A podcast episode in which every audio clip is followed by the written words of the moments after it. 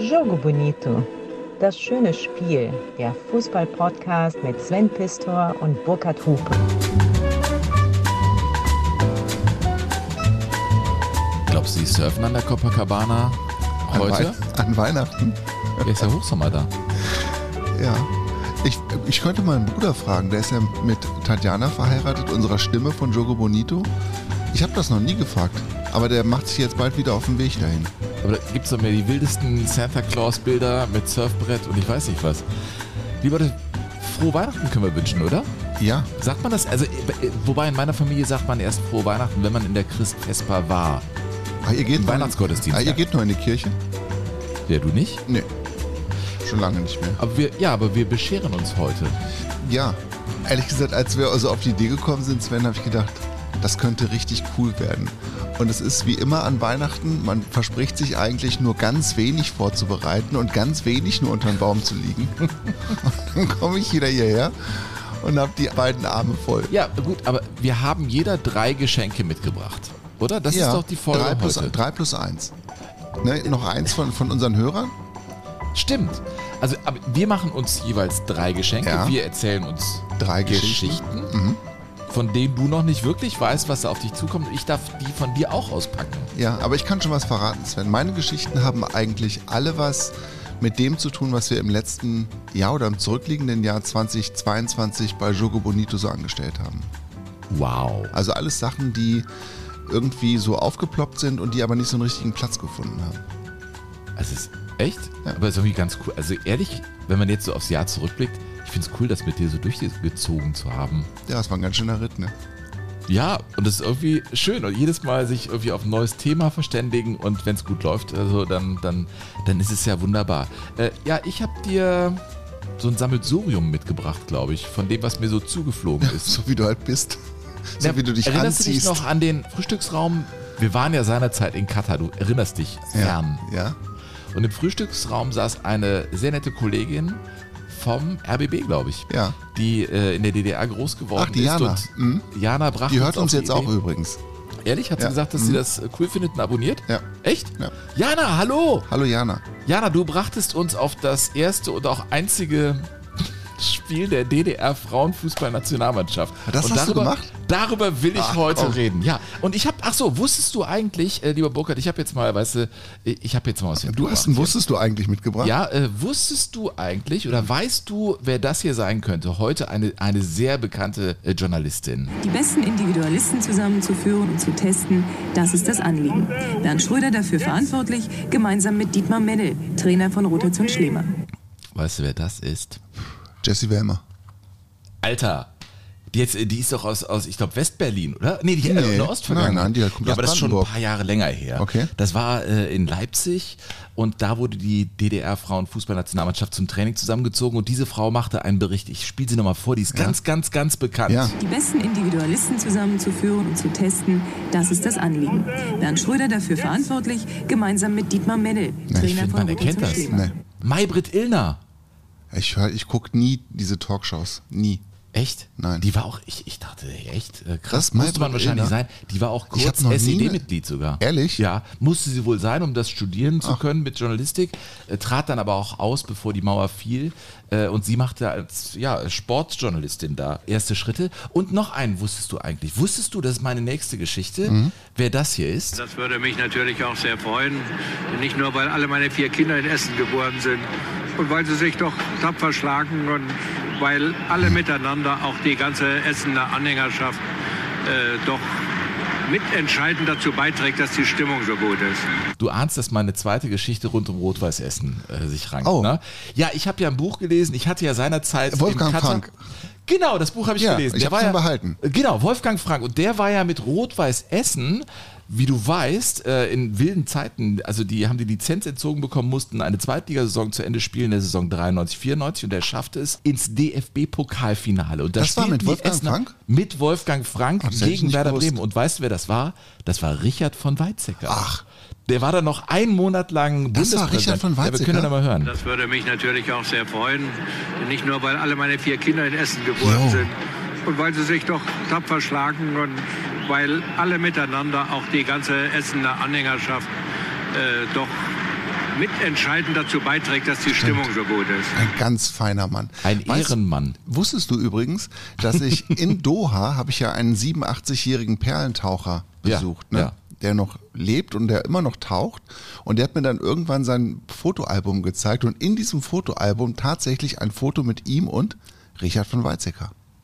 Der war äh, für Essen äh, bei diesem Finale, dass die Essener 1 zu 3 verloren haben. Aber darüber wollte ich einfach heute mal reden, weil es so kurios ist, finde ich, dass eine Mannschaft, die zwangsabsteigen musste, trotzdem im Pokalfinale spielte und Wolfgang Frank es geschafft hat, den Verein so aufzurichten, dass es eben noch möglich war, dahin zu kommen. Und ich wusste gar nicht, dass Richard von Weizsäcker, der war nämlich auch, ich habe geguckt, im Ruhrgebiet in Gelsenkirchen hat er dann gearbeitet, der war ja studierter Jurist Ja, und später ging ich. er dann in den Politbetrieb und wurde äh, Bundespräsident. Das war so in seinen letzten Amtstagen, 94, als er dann im Berliner Olympiastadion saß. Das ist die zweite Geschichte, das zweite Präsent, was ich von dir habe. Und das dritte habe ich gleich für dich. Ich habe noch einen Gruß aus der Küche für dich. Echt?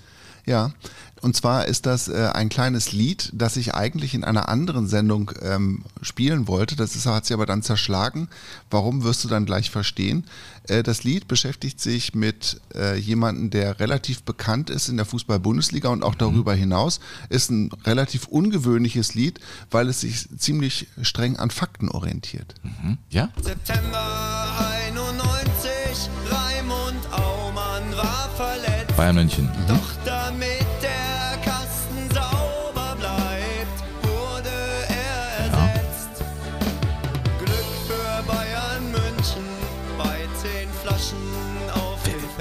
Ersatzkeeper für Raimund Aumann? Ende 91 stand im Bayern-Tor. Wer war das denn?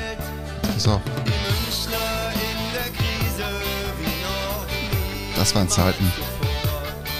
Das war die Lerby-Saison, ne? Genau, fast Abstieg. Wer ist mal so gekommen? Das war nicht alles schlecht früher. Torwart darf ich denken, jetzt müsstest du es wissen. Toni! Ja. Mein Toni! Ja, Ja, das jetzt, habe ich. jetzt kommt der Refrain. Toni ist der Beste und er wird es immer sein. Kam der Ball auf Alter, Weihnachten kann auch wehtun. Das ist ein Geschenk, ein giftiges Geschenk Wieso von das dir. denn? Das ist die Band Knochenfabrik. Ja, das finde ich ja cool, aber Toni Schumacher Ja. ist für mich überhaupt nicht Bayern München, ey. Das das du. Ist, das ist kein Vergift. Ach Sven, jetzt sei aber doch nicht so pissös. Nee, das mache ich jetzt weg. Das fand ich jetzt blöd. Ey. Ich hätte das Über an das dem- Geschenk ich freue ich, hätte mich das- nicht. ich das, das- kommt ins Schrottwichtel nächstes Jahr. Du bist einfach so undankbar. Ich hatte das eigentlich fürs Hallmackenreuter vorbereitet, wo der, der Tünn eigentlich zugesagt hatte und dann kurzfristig absagen musste. Ja, musste dann er. habe ich es nicht gespielt. Ja. So. ja, das war übrigens auch schön. Das hat mir Spaß gemacht. Also wenn, es ist doch jetzt auch mal ein bisschen Zeit zurückzublicken. Dieser Auftritt im Heilmarkenreuter. Ich kann mir vorstellen, im nächsten Jahr mit dir äh, noch das ein oder andere Mal äh, sowas zu machen. Ich bin bereit auf ganz viele verrückte Sachen mit dir, Sven. Ehrlich? Ja. Aber wir sehen uns jetzt auch eine längere Zeit nicht mehr. Ja, das macht aber doch die Beziehung dann wieder spannend. Also den nächsten Podcast machen wir dann am 15. Fünf- Für den 15. Ja, äh, Januar ist der erste das heißt, wir Monat. haben mal ne? drei Wochen Zeit für die Vorbereitung.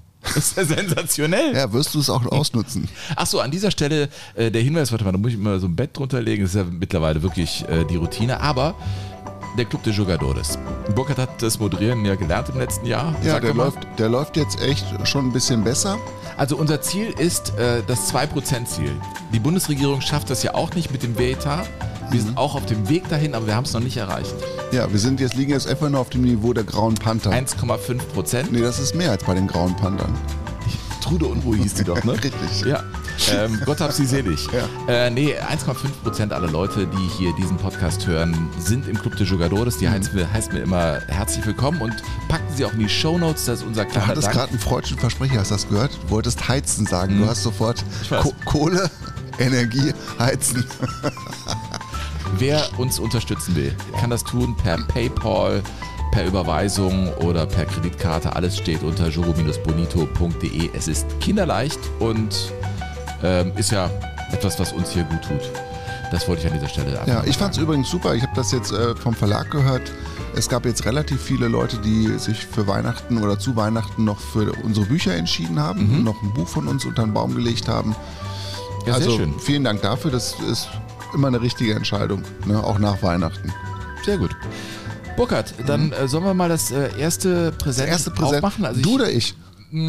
Darf ich aufmachen? Ja, dann bitte. Dann, dann mach auf. Oh. Das ist Brasil. Es geht nach Rio de Janeiro. Ich möchte nicht, dass du so rhythmisch mit dem Oberkörper ruckst. Nicht an Weihnachten. Weißt du eigentlich, was ein Malandro ist? Ein Malandro, das ist der Tanz, den du gerade zeigst. Mhm. Nein. Was dann? Das ist ähm, ein Schuft, aber den man so ein bisschen, so, so ein, einen, den man mag. Also so ein, so ein Ah. Kleinkrimineller, den man mag. Das gibt's ja in Rio de Janeiro. Und ich erzähle dir am Anfang eine Geschichte von einem Malandro. Mhm. Und alles, was ich jetzt erzähle, Ja. kann wahr sein, Aber, kann aber auch aus dem Reich der Dichtkunst sein. Ja? okay. Ähm, es geht um Carlos Enrique Raposo, genannt Carlos Kaiser. Das war der Fake-Profi, den es gegeben hat im Fußball. Ich wollte diese Geschichte dann also wirklich mal loswerden. Ich finde das so sensationell, dass jemand es geschafft hat, der überhaupt nicht Fußball spielen konnte, dass er Ja. 26 Jahre in Lohn und Brot steht bei, 26? bei Fußballvereinen. Ja. Wie 26 Jahre lang hat er, hat er 26 Jahre lang hat der Mann, ja, jetzt ist ja die Frage, wie kann das gelingen? Das kann ja eigentlich nur in Rio de Janeiro gelingen und wenn du sehr, sehr, sehr gut Oder in aussiehst. Katar. Oder in Katar? Nein, die Geschichte ist einfach unglaublich. Also er kommt auf die Welt Mhm. und ähm, wächst auf und dann beginnt schon die Lügengeschichte, wo er sagt, er bekam dann schnell einen Manager, war in der Jugend von Botafogo und dann ging es eben los mit der Profikarriere. Aber er konnte eigentlich gar nicht spielen, er war aber athletisch.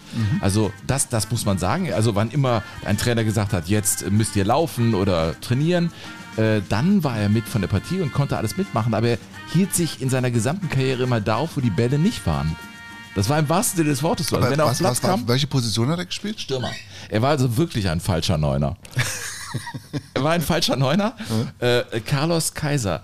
Und das Ding ist, dass äh, seine, seine Geschichte im Prinzip äh, auf, auf Lügen beruht. Und eine zentrale Lüge in seinem Leben war die, dass er äh, ja irgendwie immer nachweisen musste, dass er einen Vertrag hat, um zum nächsten Verein zu kommen. Also früher war das ja nicht so wie bei Google oder, oder äh, Transfer.de oder so, dass man nachgucken konnte und wirkliche Videos von den Spielern hatte.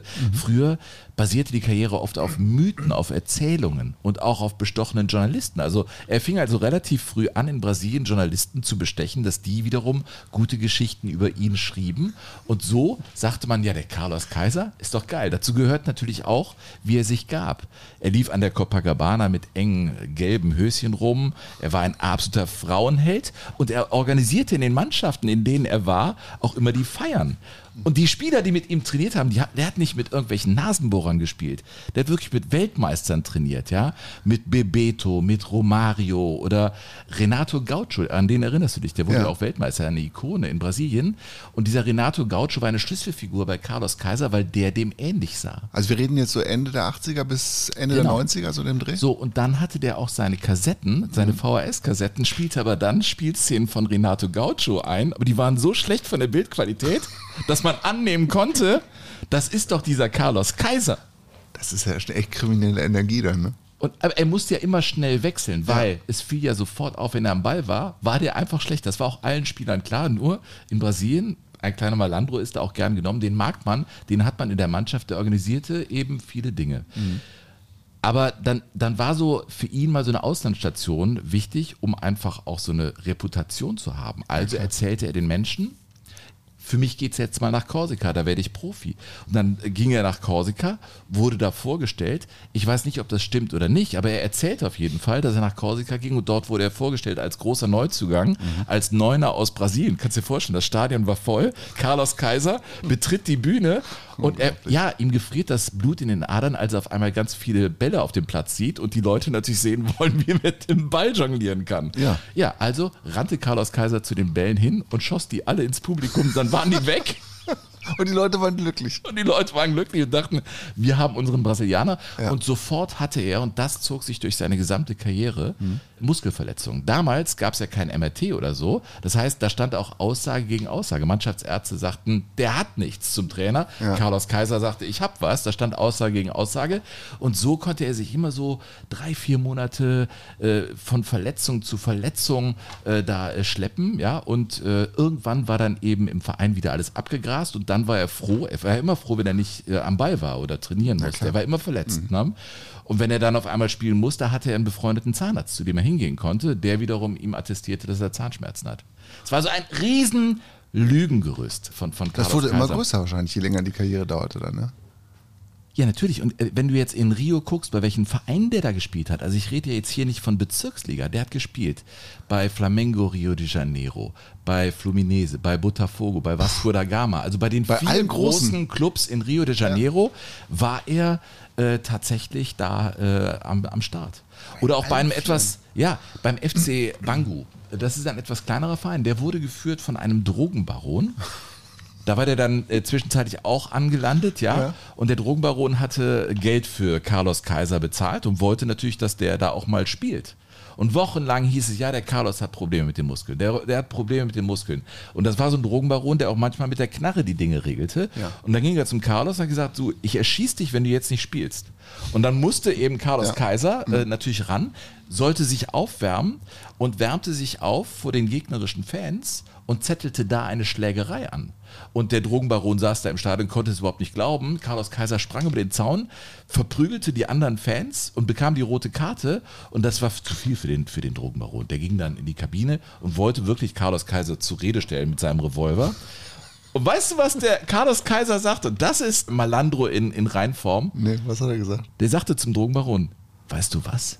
Die haben über dich gesagt, dass du ein Ekel bist und ein Drogenbaron. Und dann konnte ich nicht anders, dann musste ich die verprügeln. und dann nahm ihn der Drogenbaron in den Arm und sagte, Carlos, du hast noch drei Monate Vertrag. Ja.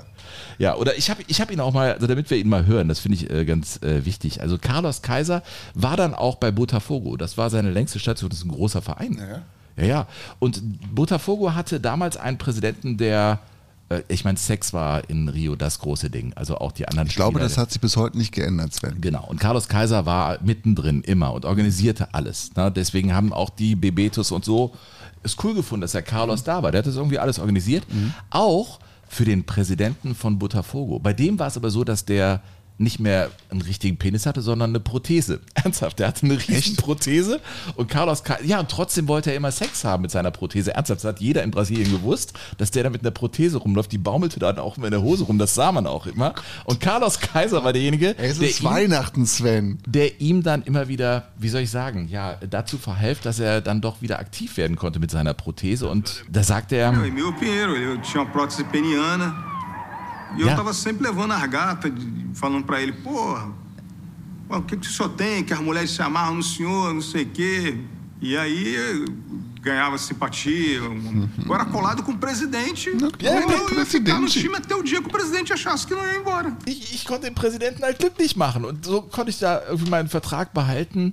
Und äh, das, war, das war die Geschichte von, von diesem Carlos Kaiser. Ja, Warum hieß der Kaiser eigentlich? ja da gibt es auch wieder. Also Weil du hast ja gerade einen anderen Namen vorgelesen, ne? Dass er eigentlich anders hieß. Richtig, aber er wurde Carlos Kaiser genannt. Also es, gibt die Geschichte natürlich, dass es zurückgeht auf Franz Beckenbauer, dass er in der Kindheit wohl angeblich so gespielt haben soll wie Franz Beckenbauer, klar. was man nicht glauben kann, wenn einer dreimal den Ball nicht hochhalten kann. Äh, Es gab aber auch damals ein Bier, das äh, so hieß und er war wohl etwas pummeliger und trank wohl gerne dieses Kaiserbier. Ja. Und äh, ja, auch da gibt es irgendwie so zwei verschiedene Lesarten, ja, warum er Carlos Kaiser heißt. Und ist das Lügengebilde dann irgendwann mal zusammengebrochen, eigentlich?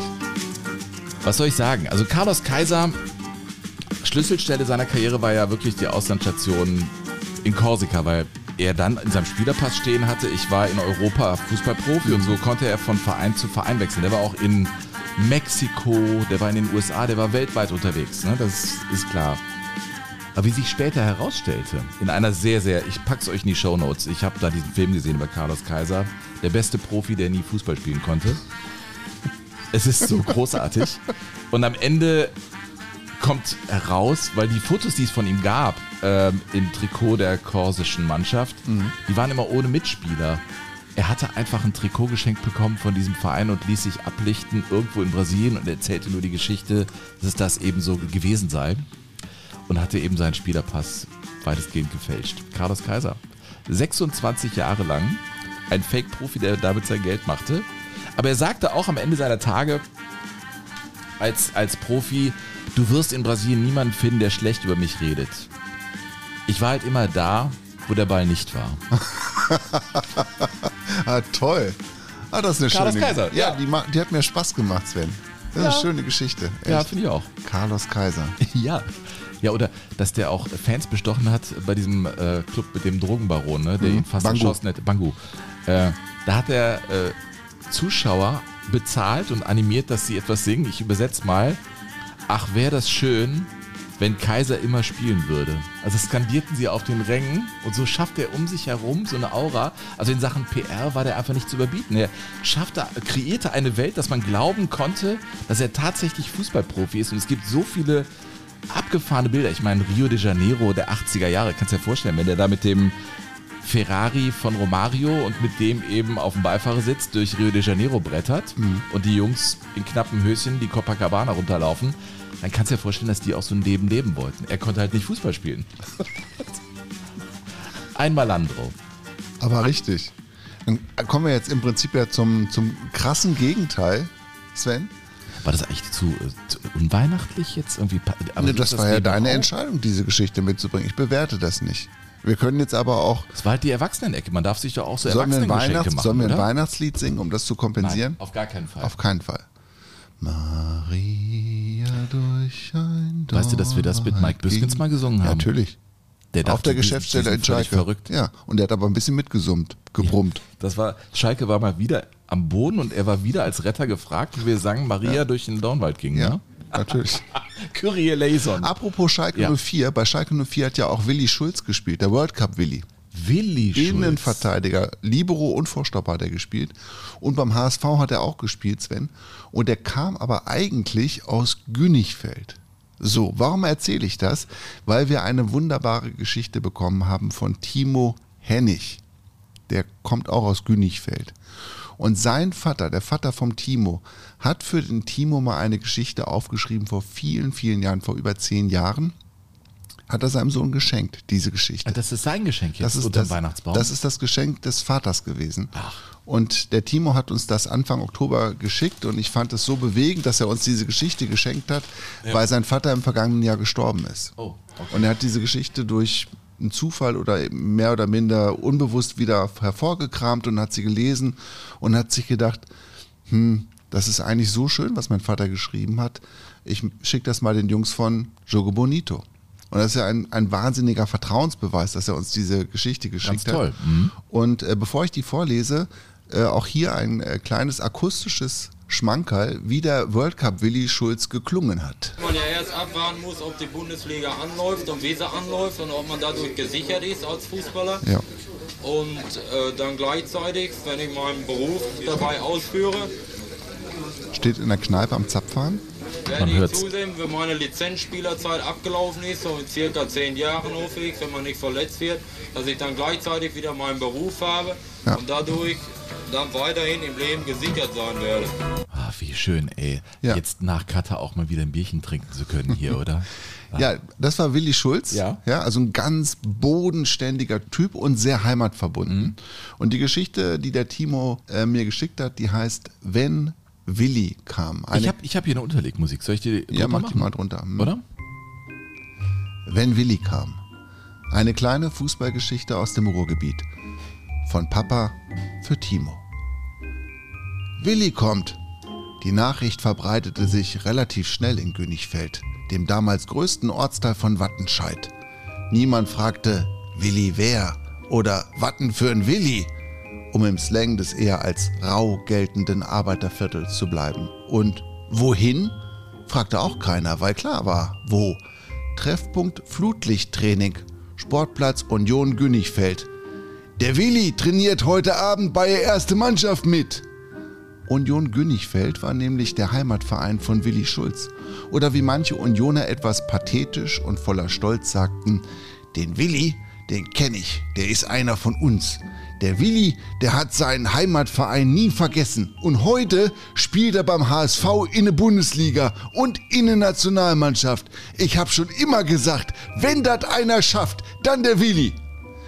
Und wenn Willi dann kam, Anwesenheit Ehrensache, für die Unioner sowieso, wurde fix ein Bierstand und eine Würstchenbude aufgebaut und der Verein machte an dem Abend einen schönen Schnitt im Training. So war das mit Willi, den natürlich alle nur Willi nannten. Auch die Zuschauer im Stadion riefen immer Willi, um ihn anzufeuern. Obwohl anfeuern musste man ihn nicht groß. Er wusste immer, was zu tun war. Was Willi anbetrifft, hatte ich praktisch einen Logenplatz, also der Vater von Timo. Geboren und aufgewachsen bin ich sozusagen in einem Bermuda-Dreieck des Fußballs. Nur wenige hundert Meter von der elterlichen Gaststätte, das Wort Kneipe verbaten sich meine Eltern konsequent, lag ein stark frequentierter Bolzplatz und dem gegenüber lag der Fußballplatz von Union Günnigfeld. In der elterlichen Wirtschaft, die wiederum als Nachrichtenbörse vor allem für Fußball und Brieftauben fungierte, verkehrten auch manche Unioner. Und Willi war auch mal mit dabei, was aber eher enttäuschend war, denn Willi hielt schon immer sein Geld gut zusammen. Willi Schulz beim Fußball zuzusehen war keine reine Freude. Er galt als eisenhart und die Grätschen des meistens als Nummer 4 aufgestellten Vorstoppers waren berüchtigt, aber ehrliches fußballerisches Handwerk. Das kam an. Wenn Willi zum Mann ging, wusste man immer genau, was kommt. Grätsche, klären, zurück auf die Position. Man nannte ihn auch den Krummen. Guck mal, wie der Krumme das wieder geklärt hat. Damals, in den 60er Jahren, war das eine seltsame Mode. Manchen Spielern wenig schmeichelhafte Beinamen zu geben. Der Krumme, der Dicke oder eben der Lange. Komischerweise wusste man immer, wer gemeint war. Auch ohne den richtigen Namen zu nennen. So ähnlich wie beim Kaiser. Nur anders eben. Den durfte ich auch einmal bei einem Flutlichtspiel auf Schalke bewundern. Da hat Willi übrigens auch gespielt. Glück auf Kampfbahn hieß das Stadion damals. Glück auf Kampfbahn, was für ein Name. Jedenfalls im Vergleich zum Schau ins Land Reisen Arena. Es war natürlich überhaupt keine Frage, in welchen Verein man ging, wenn man sich für Fußball interessierte. Zu Union Günnigfeld. Dort habe ich bis zur ersten Schülermannschaft gespielt. Vorstopper und am Ende Libero. Das Wort Ausputzer mochte ich nicht so sehr. Eines Tages hieß es wieder, Willi kommt. Das Besondere war, dass er nicht zum Abendtraining der ersten Mannschaft erschien, sondern zu einem Fußballturnier der Schülermannschaften. Auf einmal stand er in unserer Kabine, grüßte kurz und war auch schon wieder weg. Ehe ich mich versah, nahm mich mein Trainer zur Seite, schob mich vor sich her und rief, Hör mal, Willi, der Junge spielt bei uns genau auf deiner Position. Willi Schulz war wahrscheinlich genauso verdutzt wie ich, schlug mir dann aber auf die Schulter und sagte, Junge, weitermachen. Junge, weitermachen. Ein Satz wie Poesie, aber auch ein Satz, den jeder Polier auf der Baustelle seinem Lehrling zuruft. Man weiß es nicht. Jedenfalls ist damit die wahre Urheberschaft des Oliver Kahn zugeschriebenen Ausspruchs immer weiter, immer weiter eindeutig geklärt. Nein, es war Willi Schulz, der es gesagt hat, und zwar mir vor der Kabinentür von Union Günnigfeld. Es war World Cup Willi, wie er wegen seiner starken WM-Einsätze genannt wurde. Willi, der mit Schnellinger, Rahn und Seeler spielte. Willi war es auch, den ich leider enttäuschen musste, weil ich in seinem Heimatverein, den es heute nicht mehr gibt, nach der ersten Schülermannschaft mit dem Fußball aufhörte. Weitergemacht, immer weitergemacht habe ich dennoch. Bochum, 23. Dezember 2010. Toll, oder? Was für eine schöne Weihnachtsgeschichte. Ja, als ich die jetzt erstmal, ich, ich musste auch wirklich ein bisschen schlucken, als ich die das. Weißt du, weil ich finde, wenn uns jemand das so, das ist ja Familiengeschichte. Ja. Und das kriegen wir quasi so einfach hier reingeworfen und weil, weil, die, weil unsere Hörer einfach großes Vertrauen haben, dass wir damit gut umgehen. Das finde ich ganz toll. Sehr schön. Vielen Dank dafür, Timo. Ja, wow. Ja, das, ähm, das war wirklich bewegend. Ja. So wie viele Mails, die uns erreicht haben, lieber Burkhard.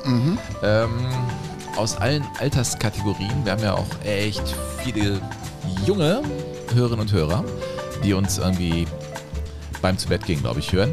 Äh, uns hat Johann geschrieben, lieber Sven, lieber Burkhard, ich bin seit Tag 1 ein treuer Hörer auf Autofahrten, Zugfahrten oder auf dem Weg nach Hause zum Training oder zur Schule.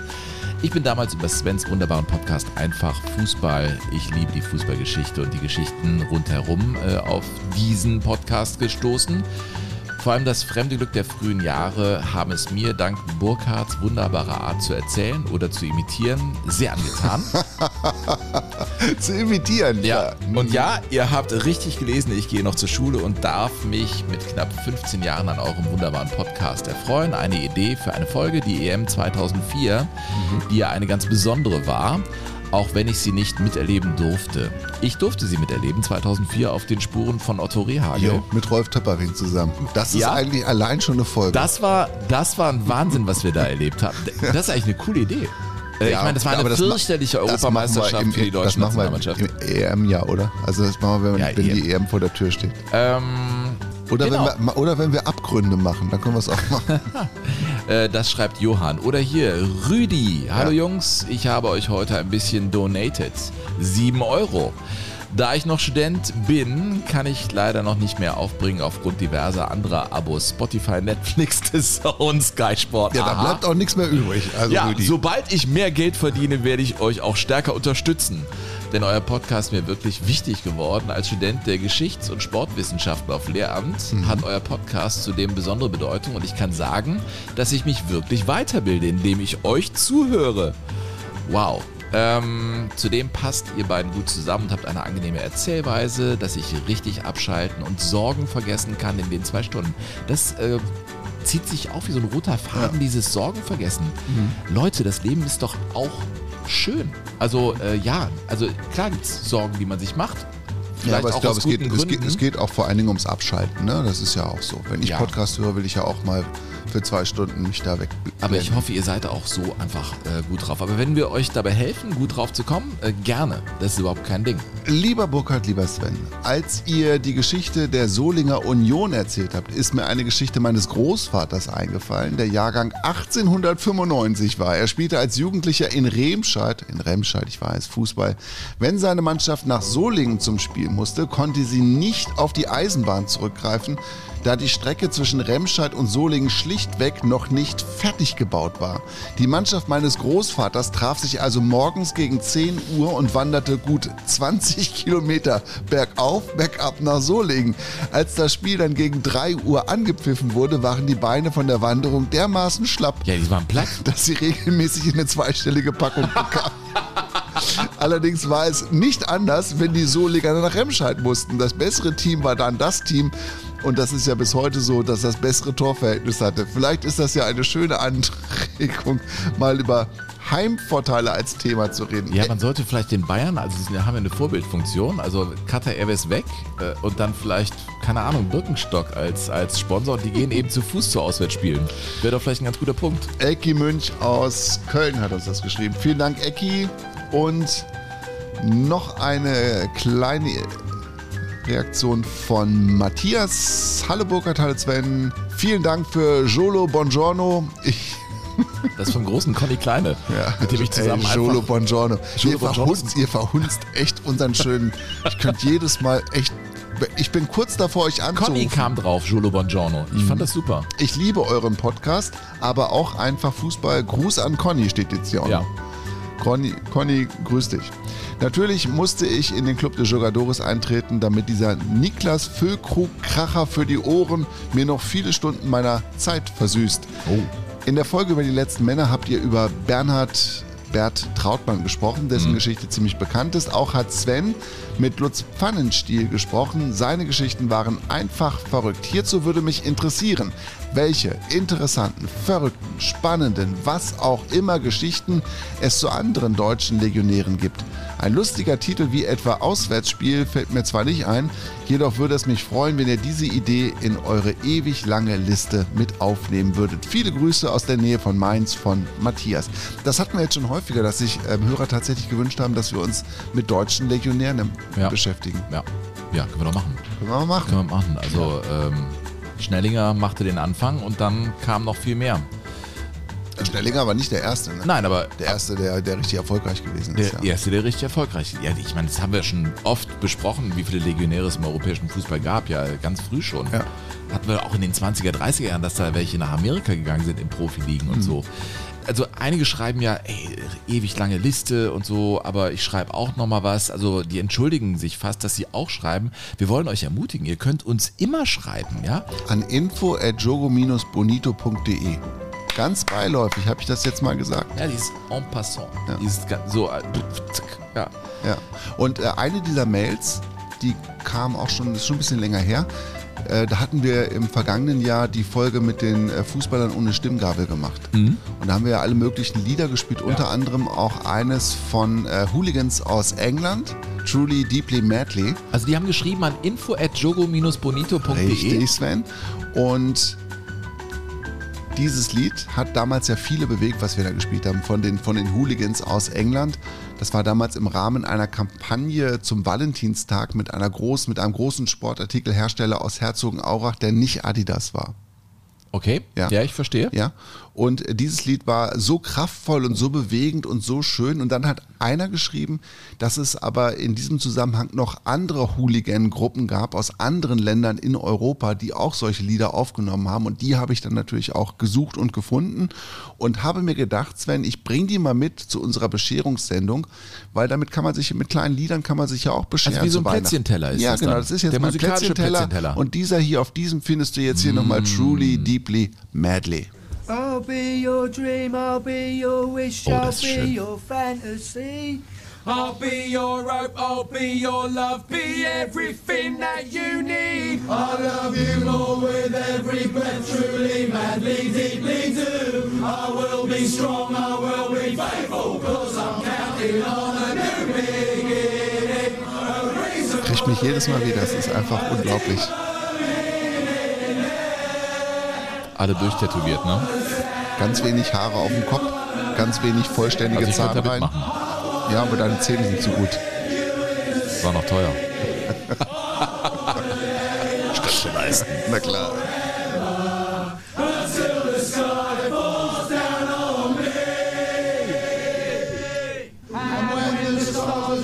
shining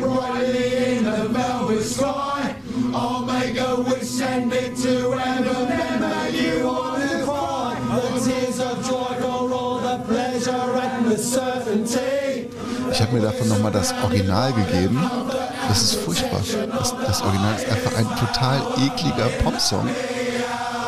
Und das hier ist einfach echt Ja, cool. das habe ich jahrelang bei WDR 2 gespielt. Ja, Alter, bei der Musik musst du mir nichts erzählen. ja, ist ein ekliger, Pop, ein ekliger Popsong. Was sagst das. du jetzt? Ja, kann ich das sagen?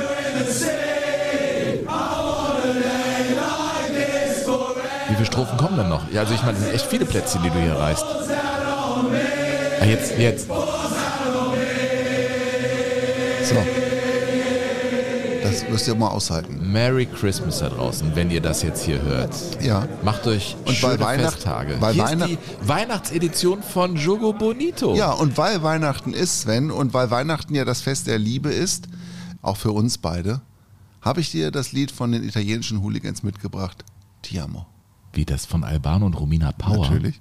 Weißt du, ich auf die voll gestanden habe, wenn die früher bei Wetten das oder Auf, auf Kampf Romina? Oder, boah, ich, Ehrlich? ich fand die so heiß. Also wie ich, Wenke Mürre früher. Ja. Also ich meine, ich war ja zehn oder elf, aber ich dachte, okay, da ist irgendwas wird da draußen sein im Leben. Und Romina Power war so der erste Boden, auf den ich meinen Anker geworfen habe. Ti amo, un soldo ti amo. Was? Alter! Ja gut. Schon wieder vorbei mit diesem Romina-Moment.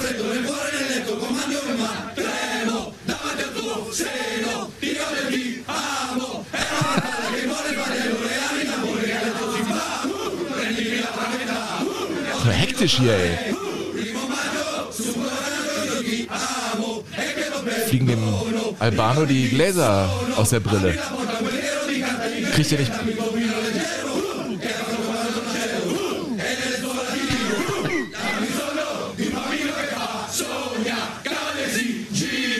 Ti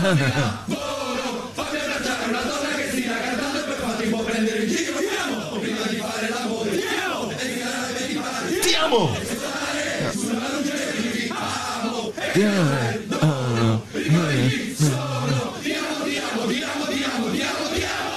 So. Ich liebe dich. Ja. Ti amo.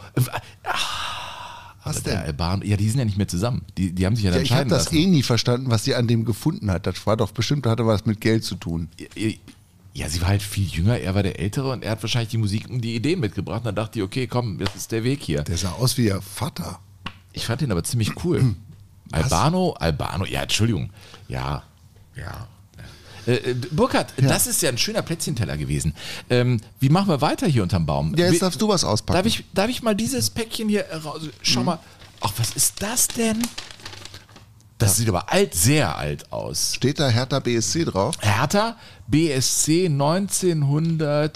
1931 oder was? Ja, 30 und 31 eigentlich. Es geht in die 30, frühen 30er Ja, Jahre. das ist eine Geschichte, die aufgeploppt ist, als ich mich mit dem Jahr 1930 beschäftigt habe. Das haben wir ja in der vergangenen Folge abgefeiert, ne, das Jahr 1930. Und da Machen habe wir jetzt eigentlich nur noch diese Musik, wenn du redest? Warum? Nee, ne? Nein, warum? Nee, jetzt okay. Dann machen wir. Nein, machen wir die jetzt, kommt jetzt noch bei dir gleich noch einmal. Einmal kommt die mich. du- Ich habe schon Angst vor der Musik. Wenn ja. du eine Geschichte erzählst. also, Also wir Hertha- im Jahr 1930. Ja, und Hertha BSC ist ja 1930 zum ersten Mal deutscher Meister geworden. Ich hatte bei der letzten Folge fälschlicherweise gesagt, dass sie fünf Endspiele verloren haben. In Folge es waren nur vier.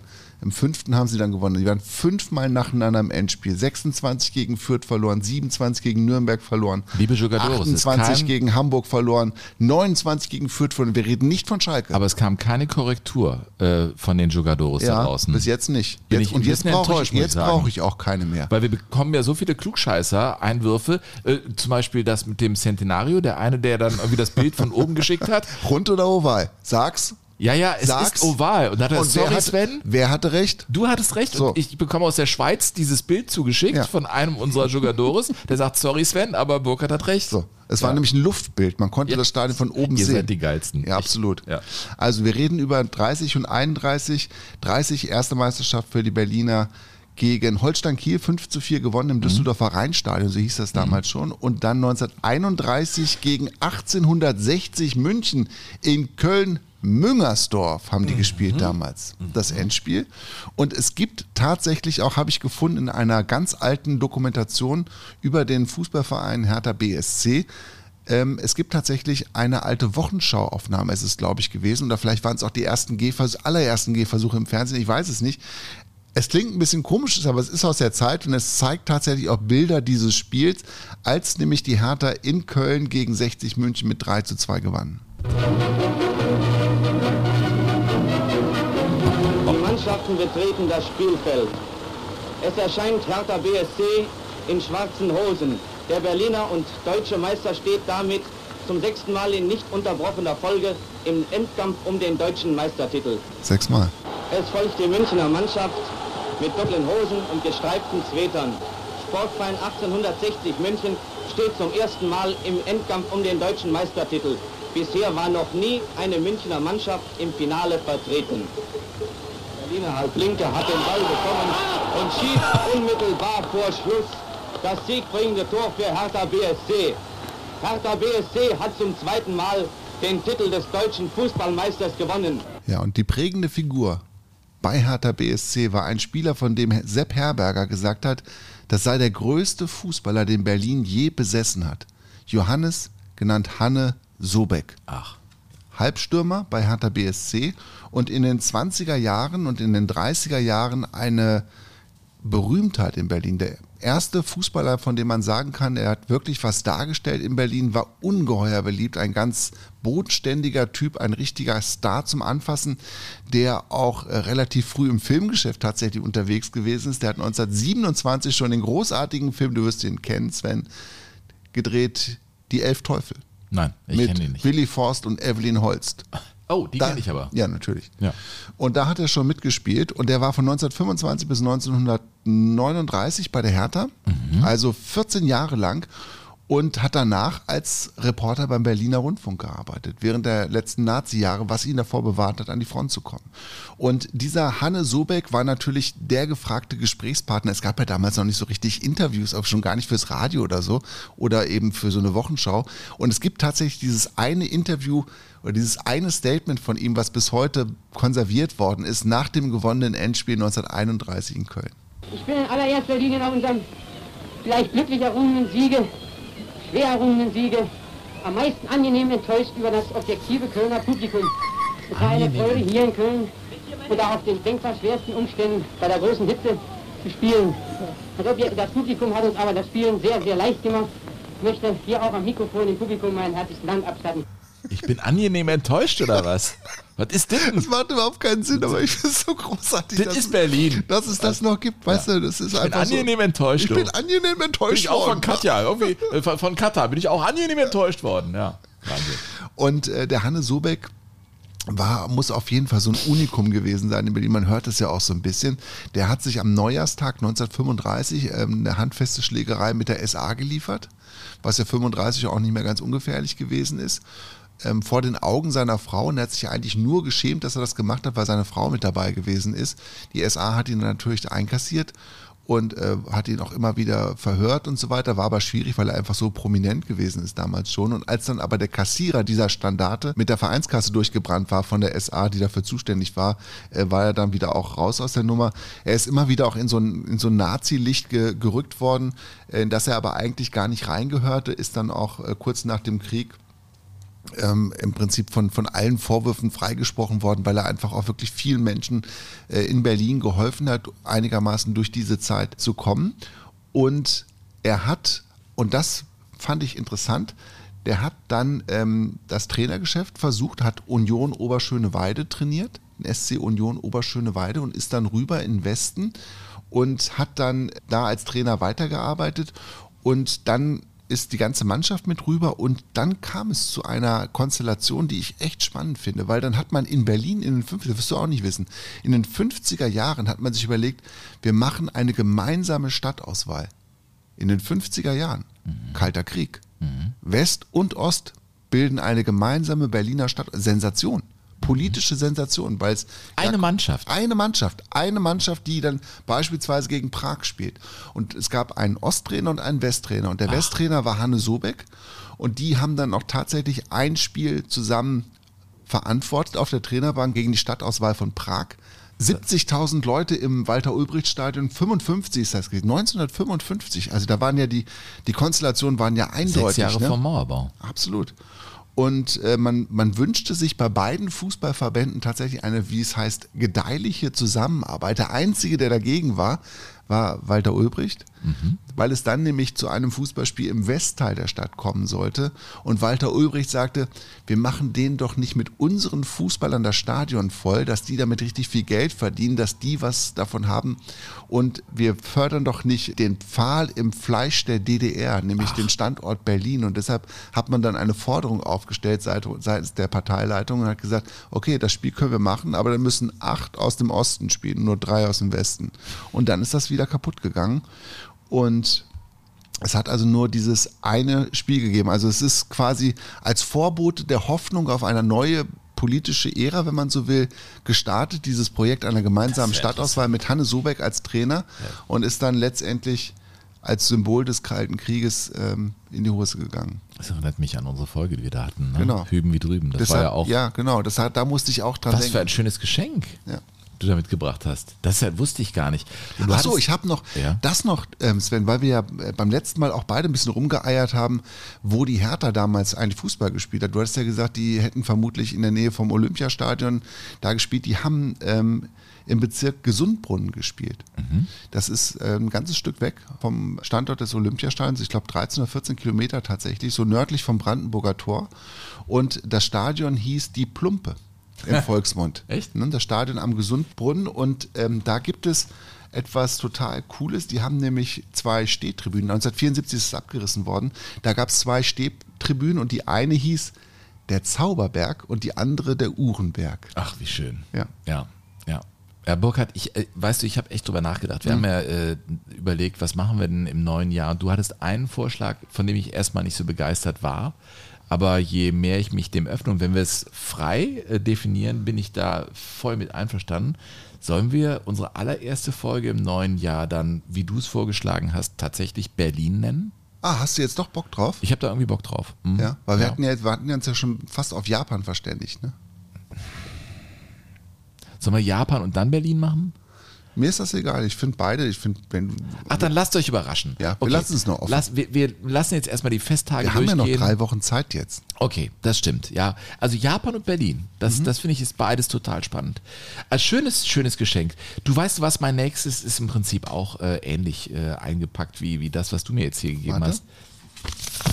Ja, äh, es geht Oh. jetzt, es Steht geht, auch DDR drauf. Es geht jetzt um das einzige Spiel der Frauennationalmannschaft der DDR, das stattfand.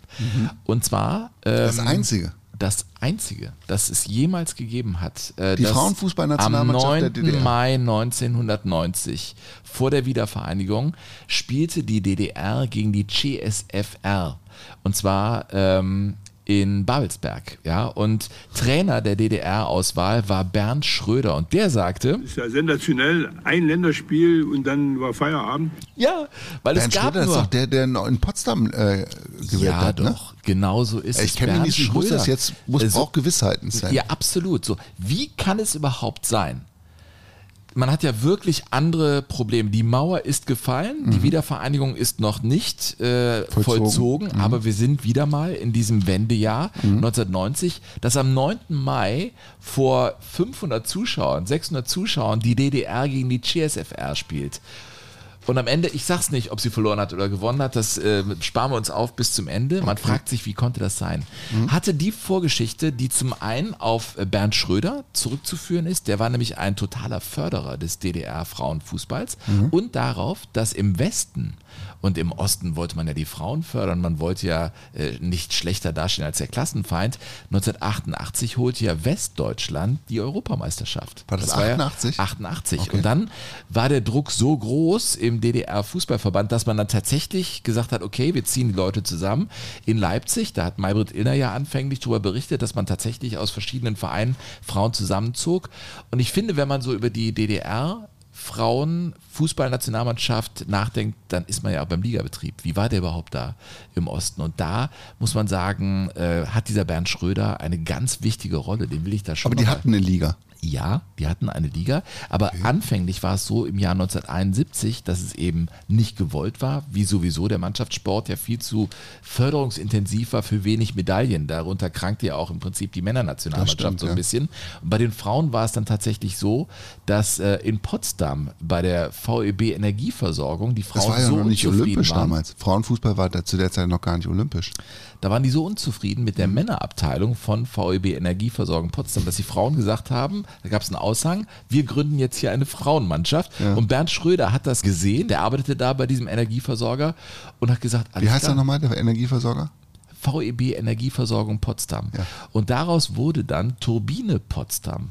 Ein ganz wichtiger Verein, mehrfach auch gesamtdeutscher Meister in den frühen 2000er ja, Jahren das waren die ja ja sehr Sinn erfolgreich. Mhm. Und dann traten, und da war der Schichtleiter Bernd Schröder, der Trainer der ersten Mannschaft, kamen 28 Frauen zusammen, die dann begannen tatsächlich da zu trainieren. Und in der Folge gründeten sich noch andere Mannschaften, zum Beispiel auch, das ist ein wunderbarer Name, in Aue, Rotation Schlema. Rotation Schlema äh, ist äh, eine, eine Mannschaft trainiert von Dietmar Mennel und dieser Dietmar Mennel war Co-Trainer von Bernd Schröder beim Auftritt der ersten Frauenfußballnationalmannschaft und der sagte dann später, Es ist so, dass wir uns natürlich nicht mit den Männern vergleichen können. Das kennen wir nicht im Handball, das kennen wir nicht im Volleyball und sicher dann auch nicht im Fußball. Aber wir wollen unsere eigenen Möglichkeiten zum Tragen bringen, um hier wirklich eine, eine schlagkräftige und eine qualitätsmäßig gute Mannschaft zu entwickeln. ja, also sie waren auch relativ schlagkräftig und relativ gut und die aktuelle Kamera schickte dann tatsächlich in ihren Schlusstagen doch nochmal ein Kamerateam hin, und, um bei diesem äh, Länderwettstreit zwischen der Tschechoslowakei und der DDR dabei zu sein und der Bericht war, naja, so wie er eben damals war. Und dann in der 35. Spielminute eine Kostprobe der Schießkünste unserer Torjägerin Nummer 1, Katrin Prüß. Schade, der Ausgleich wäre verdient gewesen. Auf dem Weg in die Kabine eine Frage an die Torhüterin Torhüterin. wollte etwas mehr beschäftigt werden und hat deshalb selbst Hand angelegt beim Elfmeter. Ja, eigentlich habe ich nur einen Ball gespielt mit dem Fuß ne, und hat sich drüber fallen lassen Elfmeter gegeben. Was kommt in der zweiten Halbzeit noch raus? Ein Sieg. Naja, sie war sehr optimistisch, das war ja auf dem Weg in die Pause. Ja. Am Ende, ich kann es ja sagen, haben die DDR-Frauen ihr einziges Spiel, und das ist wirklich fürs Guinness-Buch der Rekorde, das einzige Spiel dann, das sie jemals hatten, auch tatsächlich verloren. Also sie haben nur verloren, dieses eine Spiel, mit 0 zu 3 gegen die GSFR. Aber das ist doch noch. Aber ein Anfang war gemacht, aber das Ende kam im Prinzip so wie das Ende der DDR ja auch. Weißt du noch, beim Mauerfall? So, ab wann, wann gilt denn diese Verordnung? Naja, ich glaube, äh, ab sofort. Äh, Unmittelbar ab dich, sofort, ne? ja. Mhm. Genau. Ähnlich war es mit dem Generalsekretär des DDR-Fußballverbandes, das war Klaus Peters. Der sagte nämlich im Nachlauf dieses Spiels, Es bleibt keine Eintagspflege. Wir haben uns entschlossen, im Verband dem Damenfußball den gebührenden Platz einzuräumen. wenn das keine Alltagsfliege war. Das einzige Spiel der DDR-Frauen-Fußballnationalmannschaft. Aber Danke an damals- Jana auch für die Geschichte, für diese Idee beim Frühstück. Ja, aber damals sagte man noch Damenfußball. Ich weiß, dass die Frauenfußballerinnen sich darüber immer tierisch aufgeregt haben, dass es die Rede vom Damenfußball war. Vom Damenfußball. Sven, Reaktion. Wir haben Reaktionen. Ja. Hast du welche da ich, bei ich dir? guck mal hier. Ich habe jetzt hier. Ah ja, genau. Hallo Burkhard, hallo Sven. So nach und nach höre ich die Folgen eures Podcasts durch. Ich suchte. Ich suchte, nicht ich suchte. Das schreibt man gleich, aber es heißt ich suchte. Man sagt ich suchte, ne, wenn man ganz viel hintereinander wegzieht. Das ist sass. Das irgendwie. ist so eine. Ja, aber Ich suchte. Ja, Jugendsprache. Sprichst Ja. du nicht so mit deinen, also Nein. Suchten? Doch, Ja. Suchten kenne ich. Ja. Ich suchte die aber nicht nacheinander weg, sondern mache das immer in ein oder zwei ruhigen Stunden mit einem Gläschen Wein, damit ich die Geschichten und auch ja jeden Spruch von euch mitbekomme. Danke für eure Arbeit. Die meisten Folgen, jetzt kommt es, sind viel zu kurz. Das ist dein Bruder im Geiste, ey. Ja, was denn? Ja, ich bin ja hier der Tempo. Also ich sag, Burkhard, wir müssen ein bisschen kompakter werden. Du sagst, ja, heute vielleicht anderthalb Stunden, dann weiß ich alles klar. Am letzten Wochenende habe ich nun die Folge gehört, in welcher Burkhardt berichtet hat, dass er schon mal im WM-Hotel von 1954 in Spiez am Thuner See genächtigt hat. Spiez? Hierzu lasst mich einfach Folgendes ergänzen, ohne dass ich euch verbessern will. Ich fahre seit 2007 jedes Jahr oft mehrfach an den Thuner See. Die Einwohnenden, Smiley dahinter, finde ich super. Äh, Genderpolizei, Einwohnenden. Hast du es jetzt auch begriffen? Ja, so Jahresende durch. Ja. Ich mache langsam meine Rollos runter hier. Ja, was heißt langsam? Machen wir wieder einen Schlitz auf, Alter. Legen meistens Wert auf die korrekte Aussprache des Ortes, sonst ist man gleich als Nachbar aus dem großen Kanton, das ist sozusagen das. Synonym für Deutschland, Mhm. entlarvt.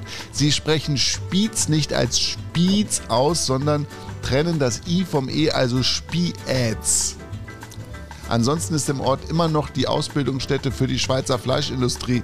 Offenbar genauso wie damals, als im Hotel die Fleischstücke am Abend serviert wurden für die deutsche Nationalmannschaft, hatte ich ja erzählt. Ne? Ja. Tipp, wenn man an den See will, auf keinen Fall auf dem Privatparkplatz der Fleischindustrie parken. Im Hotel Belvedere drin war er noch nicht, aber direkt am See ist ein wunderschöner Spazierweg zwischen Spiez und dem Faulensee. Das ist wirklich schön, da kann ich nur empfehlen. Ja, super. Ähm, Mackes schreibt. Kam von Mike übrigens die.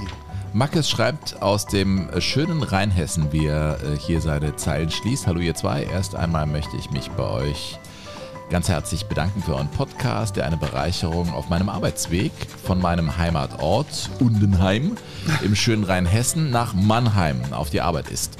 Manchmal verliere ich mich so in euren Erzählungen, dass ich nicht mal realisiere, dass schon 40 Kilometer gefahren sind. Es ist unfassbar, mit welcher Hingabe und ich will mir mal nicht vorstellen, mit wie viel Zeit ihr in die Recherche der ganzen Themengebiete reingeht und damit diesen Podcast so nach vorne treibt. Chapeau die Herren. Äh, Ed Sven, bitte lass das Gebrabbel auf Hessisch. Das liegt dir nicht. Da bekommt man auf beiden Seiten eine Mittelohrentzündung. Ich hoffe, du kannst besser golfen. Oh, das ist hart. Ich hab's, ich hab das doch gesagt. Ich hab. Es war ganz. Es war super echt- schlecht. Nein, es war mies. Es war mies, untalentiert und klang richtig. Mag es dir trotzdem ein schäbig. schönes, besinnliches Weihnachtsfest, Ja. ey. Ne? Ja, ja, in Rheinhessen. Äh, endlich wieder Dosenbier, oder? Absolut. Ah. Hm. Oder? Endlich wieder. Das ist so ein Weihnachtsbier. Das Gute ist, dass niemand weiß, welche Uhrzeit wir haben. Ist ja auch egal. Du, wir, haben in, wir haben so lange da diesen persischen Tee getrunken, dann dürfen wir jetzt Ich habe den nicht mal- angerührt übrigens. Ich habe nur Kaffee getrunken. So, hier noch äh, Aurelius, der schreibt. Ähm, Aurelius? Mhm, Das ist der Hallo Goldene, Männer. ich, ne? Mit viel Spaß und Spannung verfolge ich euren Podcast. Äh, dieses mit Qualitätsjournalismus gepaarte Stückchen Entertainment ist eine wahre Perle in unserem Ozean voll medialem Durchfall. Alter, was ist Aurelius das denn? ist mein Mann, ey. Ja, Wahnsinn. Da ich urlaubsbedingt noch bei Folge 26 hänge, weiß ich nicht, ob mein oder ein ähnlicher Wunsch bereits geäußert wurde. Jetzt geht es darum, dass er einen Wunsch äußert, dass wir uns mal um äh, äh, England kümmern. Äh, beziehungsweise, nee, gar nicht um England, sondern eher äh, um die Türkei. Ähm, das ist also ziemlich spannend. Ich, Ist das eine E-Mail, die irgendwie in einer anderen Sprache geschrieben ist oder was stammelst du da so rum? Nee, die ist einfach wahnsinnig lang. Also, du wolltest es abkürzen jetzt. Ja, ich wollte es ein bisschen abkürzen, aber auf jeden Fall schließt Aurelius, der wünscht sich, glaube ich, so ein bisschen was äh, in Richtung Super League und Türkei. Mhm. Ähm, macht weiter so, ihr seid quasi, um mit Burka zu sprechen, die Ist Bundes... das, ist das hervorgehoben worden? Ja. Ich habe heute noch kein einziges Mal quasi gesagt. Ja, aber beim letzten Mal, das, der quasi Meter dampfte schon. So, also ihr macht bitte weiter so. Ihr seid quasi, um mit Burka zu sprechen, die Bundeslade unter den Podcasts. Was ist denn die Bundeslade? Das ist biblisch, mein Freund. Die Bundeslade, ja, ja, natürlich. ist das ja. denn, die Bundeslade? Viel Spaß noch in Katar und schwarz-weiß-grüne Derby-Siegergrüße aus Köln-Sülz. Aurelius. An der Stelle disqualifiziert der Mann sich selbst. Der wohnt in der Wiege des ersten FC Köln. In Sülz. Da habe ich auch mal gewohnt. Ja, du musstest da aber auch irgendwann wegziehen. Das kann man ja nicht machen. denn Man kann den Ort nicht irgendwie Wieso? Was ist. Er ist Gladbacher. Ach, er ist Gladbacher. Ja, aber das ist doch. Mach mal deine Rollade hoch hier, Alter. So, äh, vielen Dank, Aurelius. Aurelius. Ich lese mir das nochmal in Ruhe durch, aber ich glaube, es geht so Richtung Türkei oder so, ne? Ja, ähm, finde ich auch schön. Super League war so ein Vorschlag. Burkhardt hat er noch nicht angebissen, aber wir haben ja ein langes Jahr vor uns. 2023, ohne WM, ohne EM. Frauenfußball-WM haben wir. Ja. Ja, aber sonst nicht viel. Burkhard, machen wir weiter. Mm, Ich würde gerne wieder was auspacken. Hier ist ein Geschenk von dir. Und das sieht so amerikanisch aus, muss ich sagen. Very American. Yes. Worum geht's hier? Es geht ähm, um eine Geschichte, die den schönen Titel trägt: The Game of Their Lives. The Game of Their Lives. Das Spiel ihres Lebens. Und es geht um die US-amerikanische WM-Mannschaft aus dem Jahr 1950. 1950. 1950 waren die USA qualifiziert, hatten sich souverän gegen die Fußballmacht Kuba durchgesetzt und ähm, hatten aber ein paar Jahre vorher bei den Olympischen Spielen in London richtig Prügel gekriegt, äh, was zur Folge hatte, dass sie dann ähm, ein bisschen Panik kriegten, als sie zur WM nach Brasilien mussten und haben dann händeringend nach Fußballern gesucht. Und eines der letzten Testspiele vor dieser Weltmeisterschaft ging gegen Norwegen mit 0 zu 11 verloren. Also weiß man ungefähr, wo die so einzusortieren waren. Und man suchte also wirklich händeringend nach Fußballern und fand dann eben auch genügend, die dann bereit waren, dieses Abenteuer in Brasilien auf sich zu nehmen. Und das Problem war, dass man in der Vorrundengruppe auf Chile, Spanien und England traf. Wow, ey, Hammergruppe. Das war eine Hammergruppe, muss man so sagen. Das Weiterkommen war jetzt hier nicht ganz sicher gewährleistet. Das ist fast so schwer wie Japan, Costa Rica und, Und Spanien. Ich habe schon verdrängt, ey. Ich kann das nicht verdrängen. Ich, fand, ich war so Das war beschämt. echt peinlich, ey. Ja, das geht gar nicht. Du kannst nicht 237.000-prozentige Chancen haben. Vor allem, dass die uns immer gefragt haben, wo kommt ihr denn her, egal wo. Also dann man wurde ja wirklich ein bisschen ausgelacht ja, aber ich habe hier dieses Ding, was man sich umhängt als Akkreditierung. Ich habe es immer umgedreht, weil ich, ich wollte nicht mehr identifiziert Ich werden. fühlte mich so, wie am Anfang dachte ich, was wollen denn die Kollegen von der Reihe hier? Neben uns war ja die Italiener von der Reihe. Ja. Dachte ich immer, was wollen die Ja, ihr seid hier? doch gar nicht dabei. Und so wie ich die angeguckt habe, Ja. wurde ich aber nach zwei Wochen Ja, angeguckt. Unfallopfer. Wirklich wie ein Unfallopfer, wie irgendwie, ja. Ja, also, also die Amerikaner spielten in Belo Horizonte.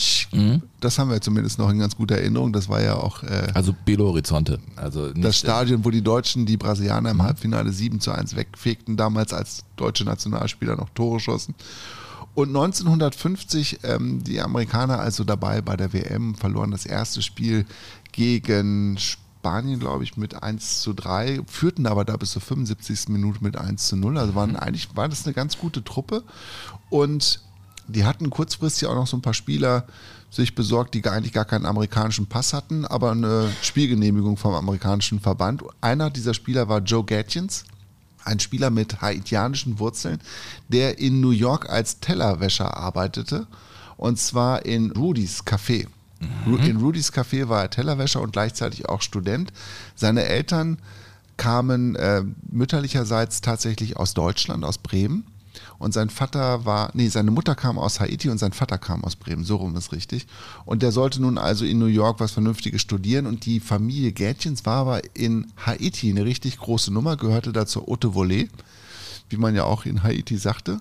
Und der Junge sollte nun also was lernen, spielte aber gerne Fußball und wurde dann ausgewählt für die US-amerikanische Fußballnationalmannschaft, was wichtig ist, weil nämlich dieser Joe Gatchins am 29. Juni 1950 tatsächlich das Spiel seines Lebens erlebte gegen England, gegen den haushohen Favoriten, einer der Top-Favoriten natürlich auf den Titel. England zum ersten Mal dabei überhaupt bei einer Fußball-Weltmeisterschaft. Die hatten ja vorher die WM nicht mit dem Arsch angeguckt, muss man ja sagen. ne? Die waren aus der FIFA ausgetreten, waren erst kurz nach dem Ja, die Krieg wieder. nicht nötig Nein, irgendwie. das war so. Was, Was soll das was, denn? Okay. Ja, dann macht das aber. Dann machen wir es halt. Und dann haben sie mitgemacht, sind hin und ähm, hatten Stanley Matthews dabei. Einen der größten Fußballer, Dribbler, Außenstürmer aller Zeiten. Den schonten sie aber gegen die USA. Den brauchten Ach, und sie. das ging dann in die Hose, oder was? Ja, und Harry Keogh, das ist einer der Abwehrspieler, der hat viele Jahre später in einem Interview die Erwartungshaltung dieser zusammengeschusterten US-amerikanischen Nationalmannschaft vor dem Spiel gegen die großen Engländer, wie ich finde, ganz gut zusammengefasst. We certainly didn't entertain any ideas we were going to beat them, you know, but we figured we could give them a, you know, a battle for it. Ja, also ein Kampf immerhin, also wir glaubten nicht, dass sie es gewinnen können. Und dann kurz vor der Pause gab es eine Flanke von der rechten Seite in den Strafraum der Engländer und der Torhüter war eigentlich da, hätte den ganz sicher gehabt und dann warf sich Joe Gatchins in diese Flanke rein, einfach so und wischte den Ball mit dem Kopf wahrscheinlich. Es gibt keine Aufnahme, weil alle Fotografen natürlich auf der anderen Seite waren, weil sie dachten, dass da die Tore fallen. Es gab auch keine Filmaufnahme, es gibt nichts. Man weiß nicht genau, wie dieses Tor gefallen Aber ist. er machte mehr als Ronaldo. Er machte mehr, ja. Als Cristiano meinst Ja. du? Ja. Weniger geht ja auch nicht, oder? Hat er das Tor jetzt eigentlich noch gekriegt? Nee. ne? Mhm. nee. Und er brachte den Ball auf jeden Fall über die Linie und auf einmal führten die USA gegen England mit 1 zu 0. Kracher. Über 10.000 Leute im Stadion und die Brasilianer dachten, hey super, wenn die Amerikaner gewinnen und dann die Engländer vielleicht ausscheiden, dann wird Brasilien auf jeden Fall Weltmeister und unterstützten die natürlich ohne Ende und es war eine richtig geile Atmosphäre da. Aber die Amerikaner in der Pause mit Harry Keogh, dem Verteidiger, dachten, hey Leute, ich glaube, es bleibt kompliziert. I think we got to hold on till the half, you know, because the English got a little mad about that and started to push a little bit. So we got to the half and held it. But nobody on our team dreamed at the halftime that we were going to still be would have that going to win the game at that one to nothing. Ja. Das Problem für die Engländer war, dass Frank Borgie im Tor stand bei den Spielern der Amerikaner. Frank Borgie spielte eigentlich in St. Louis. Äh, St. Louis war damals, äh, wie heute ja auch, haben wir auch schon drüber erzählt, du mit, Fran äh, mit Lutz Pfannenstiel, eine Fußball-Hochburg, auch in 1950 schon. Die hatten zwei große Profiklubs da. Und bei einem spielte Frank Borgie im Tor. Der musste aber auch noch was dazu verdienen. Der fuhr in seiner Freizeit oder in, in der Zeit, die ihm noch blieb, im ähm, Nebenberuf Leichenwagen. Und, und Frank Borgie stand also im Tor und er hielt alles. Und was er nicht hielt, landete am Pfosten. Es war zum Verrücktwerden. Die hatten nachher, ich glaube, 46 Torschüsse, die Engländer, und schossen keinen Also rein. wie Deutschland dann. Genau. Und die kriegten keinen Ball über die Linie. Und Stanley Matthews saß auf der Bank draußen und sah das natürlich und dachte sich, das kann, das kann gar nicht sein, was, was hier gerade passiert. Weil wir, das ist ein Fußballzwerg. Und er konnte aber nicht eingewechselt werden, weil es ja noch gar keine Auswechslung gab. genau. Ne? Und die Engländer verloren dieses Spiel und Joe Gatchins wurde auf den Schultern der brasilianischen Fans vom Platz getragen und gefeiert ohne Ende. Die englischen Journalisten mussten jetzt, es waren eine ganze Reihe Journalisten mit dabei, die Agenturen mussten ihre Texte fertig schreiben, es wurde dunkel, es gab kein Licht, kein Strom auf der Tribüne. Was haben die Journalisten gemacht? Die haben Zeitungsblätter gesammelt, haben Feuer gemacht, damit sie Licht hatten auf der Tribüne, um ihre Sachen zu schreiben. Und dann haben sie ihre Berichte rübergekabelt nach England Und ähm, da gab es dann tatsächlich Zeitungen, die an einen Übertragungsfehler glaubten und nur lasen irgendwie England 0 und USA 1. Das muss ja falsch sein. Und dann stand am nächsten Morgen bei denen in der Zeitung 10 zu 1 für England. weil das das Ergebnis war, was erwartet worden ist. Es löste Echt? sich dann relativ schnell auf und spätestens als dann die Engländer nach Hause kamen, weil sie dann auch das letzte Spiel verloren hatten, gegen äh, Spanien mit 0 zu 1, da waren sie dann draußen, die Engländer nach der Vorrunde. Und das muss sich ziemlich fies angefühlt haben. Und wie arrogant diese Engländer gewesen sind, beweist, glaube ich, die Tatsache, dass sie alle sofort nach diesem letzten Spiel abgehauen sind. Auch der Trainer Sir Walter Winterbottom, dem hat das einen Scheiß interessiert, was die anderen für einen Fußball spielen und was, was sich so taktisch entwickelt hat in der Welt. Man hat ja nicht so viele Gelegenheiten, auch mal andere Mannschaften zu sehen. Videomaterial, es gibt's ja alles, da gab's ja nicht. Aber man ist empört abgerauscht. Nein, der ist einfach ja, Betriebsunfall abgehauen. Und ähm, es gab noch eine andere Nummer, die mich an die deutsche Fußballnationalmannschaft erinnert hat, als ich das so gelesen habe über die Engländer 1950. Die haben nämlich auf dem Gelände einer stillgelegten Goldmine gewohnt, hatten sie ihr Quartier, sehr schwer zugänglich und weit ab vom Schuss, weil es eben besonders sein musste. Und das ist natürlich komplett in die Hose gegangen. Oh Mann, ey. Und die Geschichte über Joe Gatchins äh, nimmt leider noch ein trauriges Ende, weil Joe Gatchins, habe ich ja gesagt, ne, war eine, das war eine Familie, die relativ viel Einfluss hatte in Haiti. Und Haiti, ein politisch sehr unruhiges Land, ist ja dann auch Ende der 50er Jahre Schauplatz einer äh, Diktatur geworden. Papa Doc Duvalier übernahm die Macht äh, und war ein, ein furchtbarer Diktator und hat äh, viele, viele Menschen einsperren und umbringen lassen im Fort Dimanche, also das Fort, die, die Sonntagsfestung, wenn man so will. Da wurde jeden Tag quasi ein Sträflingsname ausgerufen und man wusste, der Name, der gerufen wird, das ist derjenige, der exekutiert wird. Und man hat Joe Gatchins ähm, verhaftet, weil seine Brüder im Verdacht standen, den Gegenspieler von diesem Duvalier unterstützt zu haben. Und man wurde aber der Brüder nicht habhaft. Und dann hat der Papa Doc Duvalier gesagt, dann bringt wenigstens den dritten Bruder. Und dann haben sie den eingesackt und dann ist der nach kurzer Zeit wohl erschossen worden. Man weiß nicht genau wann und man weiß nicht genau wie und was ihm passiert ist. Die Familie hat lange Zeit versucht, ihn irgendwie wiederzufinden. Er war ein total unpolitischer Mensch, hat in Port-au-Prince in der haitianischen Hauptstadt eine Wäscherei gehabt, eine chemische Reinigung, war ein Geschäftsmann und dem ging es gut. Er hat armen Kindern geholfen, hat in den Slums geholfen, hat auch als Trainer gearbeitet und ist dann aber zum Opfer politischer Willkür geworden. Joe Gatchins. Traurig. Ja. Das, war die Geschichte. Ja. Game of their lives. Hör mal, ich. Äh, kann ich noch mal in den Plätzchenteller greifen? An meinen Hooligan-Teller? Naja, also mal so vor dem nächsten Präsent, was wir auspacken, ja. Ja, du kannst hier, guck mal, ich habe noch eine französische Praline dabei. Mmh. Die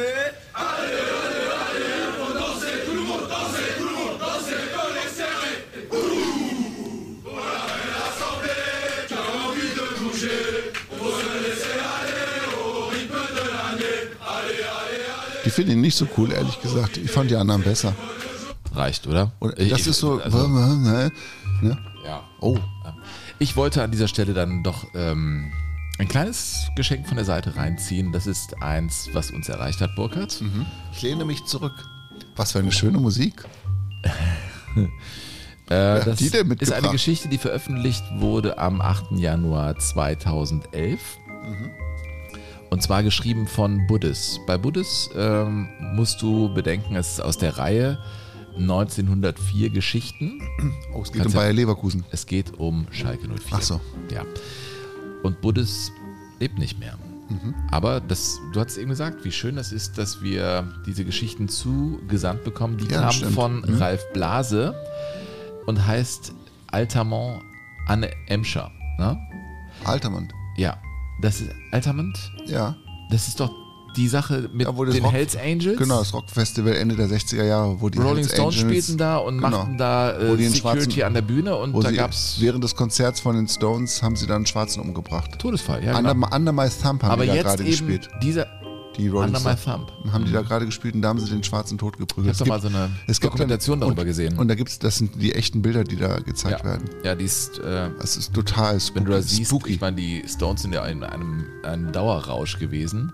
Alle waren, die waren alle total bekifft. Ja, und das ist Die einfach völlig aus dem Ruder gelaufen. Total zugedröhnt. So, jetzt aber das Ganze wenn man so will, das Chaos an der Emscher. So heißt die Geschichte. Ich will sie jetzt nicht in Gänze vorlesen, aber sie handelt im Prinzip von ähm, diesem Buddhist. Das ist so eine Geschichte aus seiner Perspektive. Er ist Schalke-Fan geworden. Ich glaube, nach diesem Ereignis, was er beschrieben hat, wusste er es ganz sicher.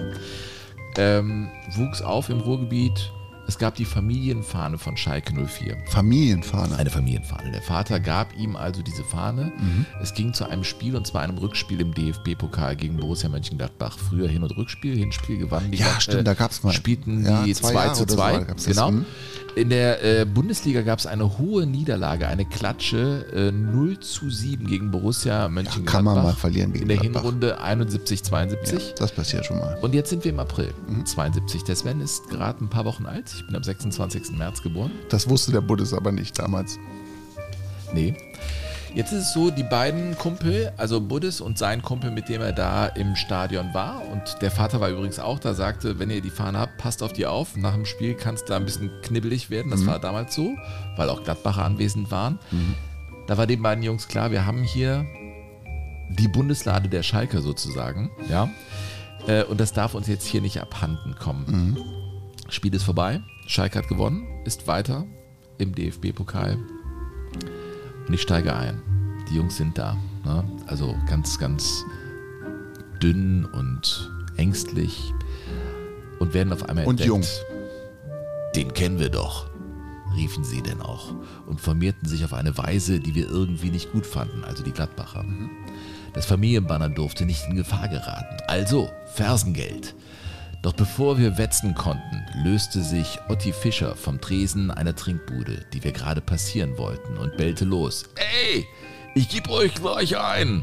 Otti Fischer, so sollten wir bald erfahren, nannte sich eigentlich Udo und hatte ebenso wie der Kollege neben ihm und der Verkäufer in der Bude die richtigen Farben. Unter seinem Bauch schwankte und schaukelte ein Schalke-Schalrock. Über seinem Rücken hing eine riesige Tröte. Ihr Zwerchgalopper, wollt kleine Schalker an ne Wäsche oder wat? stellte er die Gretchenfrage in Richtung Fohlenfans und trennte sich bedächtig von seinem Bier. Auch der Trinkbudenwart kam jetzt vor die Tür.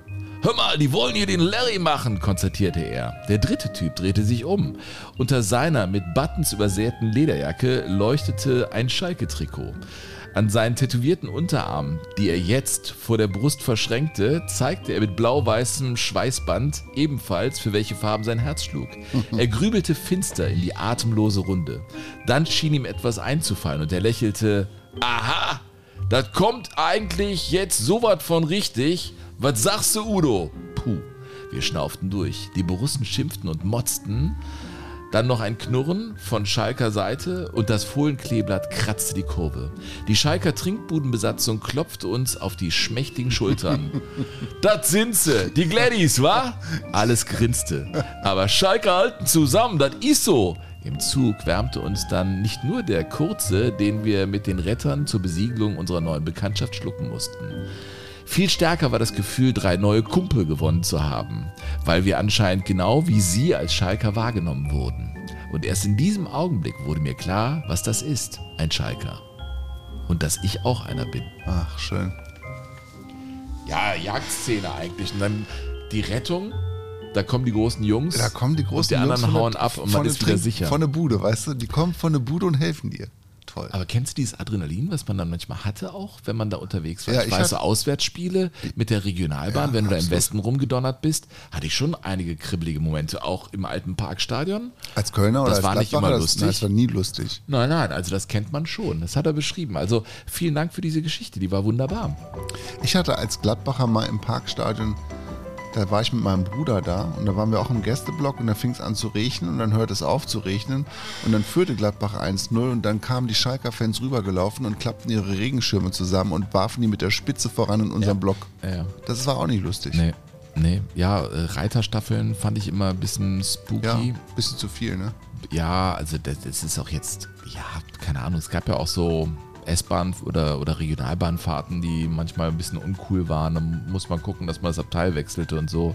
Aber weißt du, in, noch in, Mhm. in Doha, in Katar jetzt, als wir da, wo, bei welchem Spiel war das denn da? Als wir da zu dem Viertelfinale war es doch, ne? Wo wir zusammen hingegangen sind. Von Kroatien, Marok- Brasilien. Ne, Marokko sind wir doch hingegangen. Ja. Marokko gegen Portugal. Ja. Und da war doch. Ähm, Boah, der Einlass, der war der, scheiße. Ein, der Einlass. Das da, war- Mhm. da drängten so viele tausend Marokkaner zum Stadion. Die hatten Angst, dass die da ohne Karten rein wollten. Und auf einmal hast du so eine Reiterstaffel vor dir und hast irgendwie Polizisten mit, mit Schäferhunden völlig überfordert. Und dann waren da so ähm, Wellenbrecher, mobile Wellenbrecher Mhm. aufgebaut. Und da war nah an der Panik und das, da fühlte ich mich sehr unwohl, weil auch die akkreditierten äh, Zugänge überhaupt nicht definiert waren. Das heißt, alle standen irgendwie zusammen, es war dunkel und ich bin dann noch zu FIFA-Jungs hingegangen. Ich habe gesagt, Leute, Hab gesehen, ja. äh, das ist scheiße, was ihr hier macht. Ihr Ja. müsst das besser ordnen. Das war, das war ein blöder Moment. Das hätte auch echt, fehlte nicht viel, da wäre was schiefgegangen. Das sehe ich auch so. So, ein Mhm. Päckchen haben wir noch in unserer Christmas-Folge, Burkhard. Äh, Wir haben die, ach, eine Stunde haben wir ja längst passiert. Das ist ja auch so. Nee, wir haben noch zwei. Du hast noch eins und ich habe noch ich eins. meine eine Stunde äh, Nein, Lauflänge. Päckchen meine ich. Ja, ja, ich packe jetzt dein Päckchen aus. Wir machen übrigens bei uns immer, ähm, wir, man muss würfeln und wenn man eine 6 gewürfelt hat, dann darf man wieder ein Päckchen aufmachen. Und wenn man Okay. keine 6 Aber dauert würfelt, die Bescherung ja ewig bei ja, euch. dauert den ganzen Abend. Ja. Das ist total schön. Ja, Ja. bei euch nur raschel, raschel, Nee, nee, raschel nee, dann nein, nein, essen, nein, essen, nein. essen oder was? Nee, nein, auch eins nach dem anderen. Machen wir auch. Ja. Hm? Und dann Aber schön, ohne Würfeln. Da wird gleich ein Rotwein aufgemacht. Da Ja, bringt der Schwiegervater einen mit, so eine das- anderthalb Liter Flasche. Ja. Und dann setzen wir uns da mal an den Weihnachtsbaum und lassen die Glocken da baumeln. Ne? Ja, aber das ist gleich so. Noch müssen wir reden und uns dann den Rotwein heute Abend verdienen. Ja, Sven, ich mache ja, du, wie du weißt, ähm, arbeite ich ja auch für die Zeitzeichenredaktion des Westdeutschen Rundfunks. Mhm. Hast du ja auch mal gemacht, als du noch mehr Zeit hattest. Ja, ich Ne? bekam jetzt übrigens die Anfrage, ein altes äh, Stück von mir nochmal neu anzufassen, aber ich habe leider keine Zeit. Ja. Ja. Ja, ist halt sehr aufwendig, so wie Ja. Jogo Bonito und bringt noch weniger Geld als Jogo Bonito. Und Das glaube ich übrigens nicht, Burkhard. Damit Du hier nicht der falsche naja, Eindruck komm, du entsteht. weißt, was es gibt und du weißt, wenn man es ins Verhältnis setzt, dann ist es so, es ist ein nettes Hobby. Ja. Ja. So, äh, was ich sagen wollte übrigens, es gibt die ARD-Audiothek, das kann man ja hier auch mal sagen an dieser Stelle. Und wenn ihr unterwegs seid und es habt alle Folgen von Jogo Bonito gehört, dann ladet euch die ARD-Audiothek runter und äh, gebt dann Zeitzeichen ein und ihr werdet so wunderbare Geschichten erzählt bekommen. Ich habe jetzt die von Charlie Chaplin gehört. Also es ist einfach so ein Genuss, diese Sachen zu hören. Das ist wirklich, das Echt ist schön, wirklich, ne? das ist eine Augenweide für die Ohren, Sven. Ja, schön. Ja. Mhm.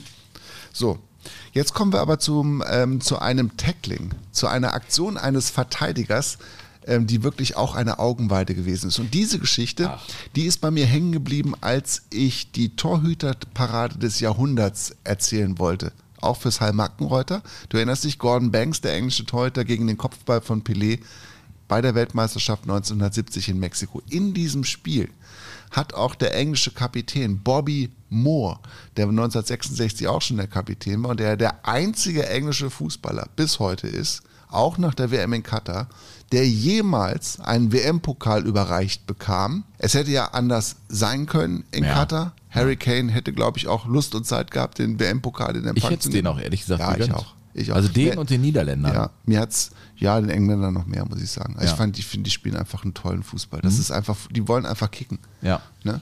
So, also Bobby Moore hatte 66 den Pokal bekommen, war 70 immer noch der Kapitän, ist äh, Verteidiger gewesen und der große Pelé hat gesagt, er hat in seiner Karriere nie gegen einen faireren Verteidiger gespielt und gegen einen besseren.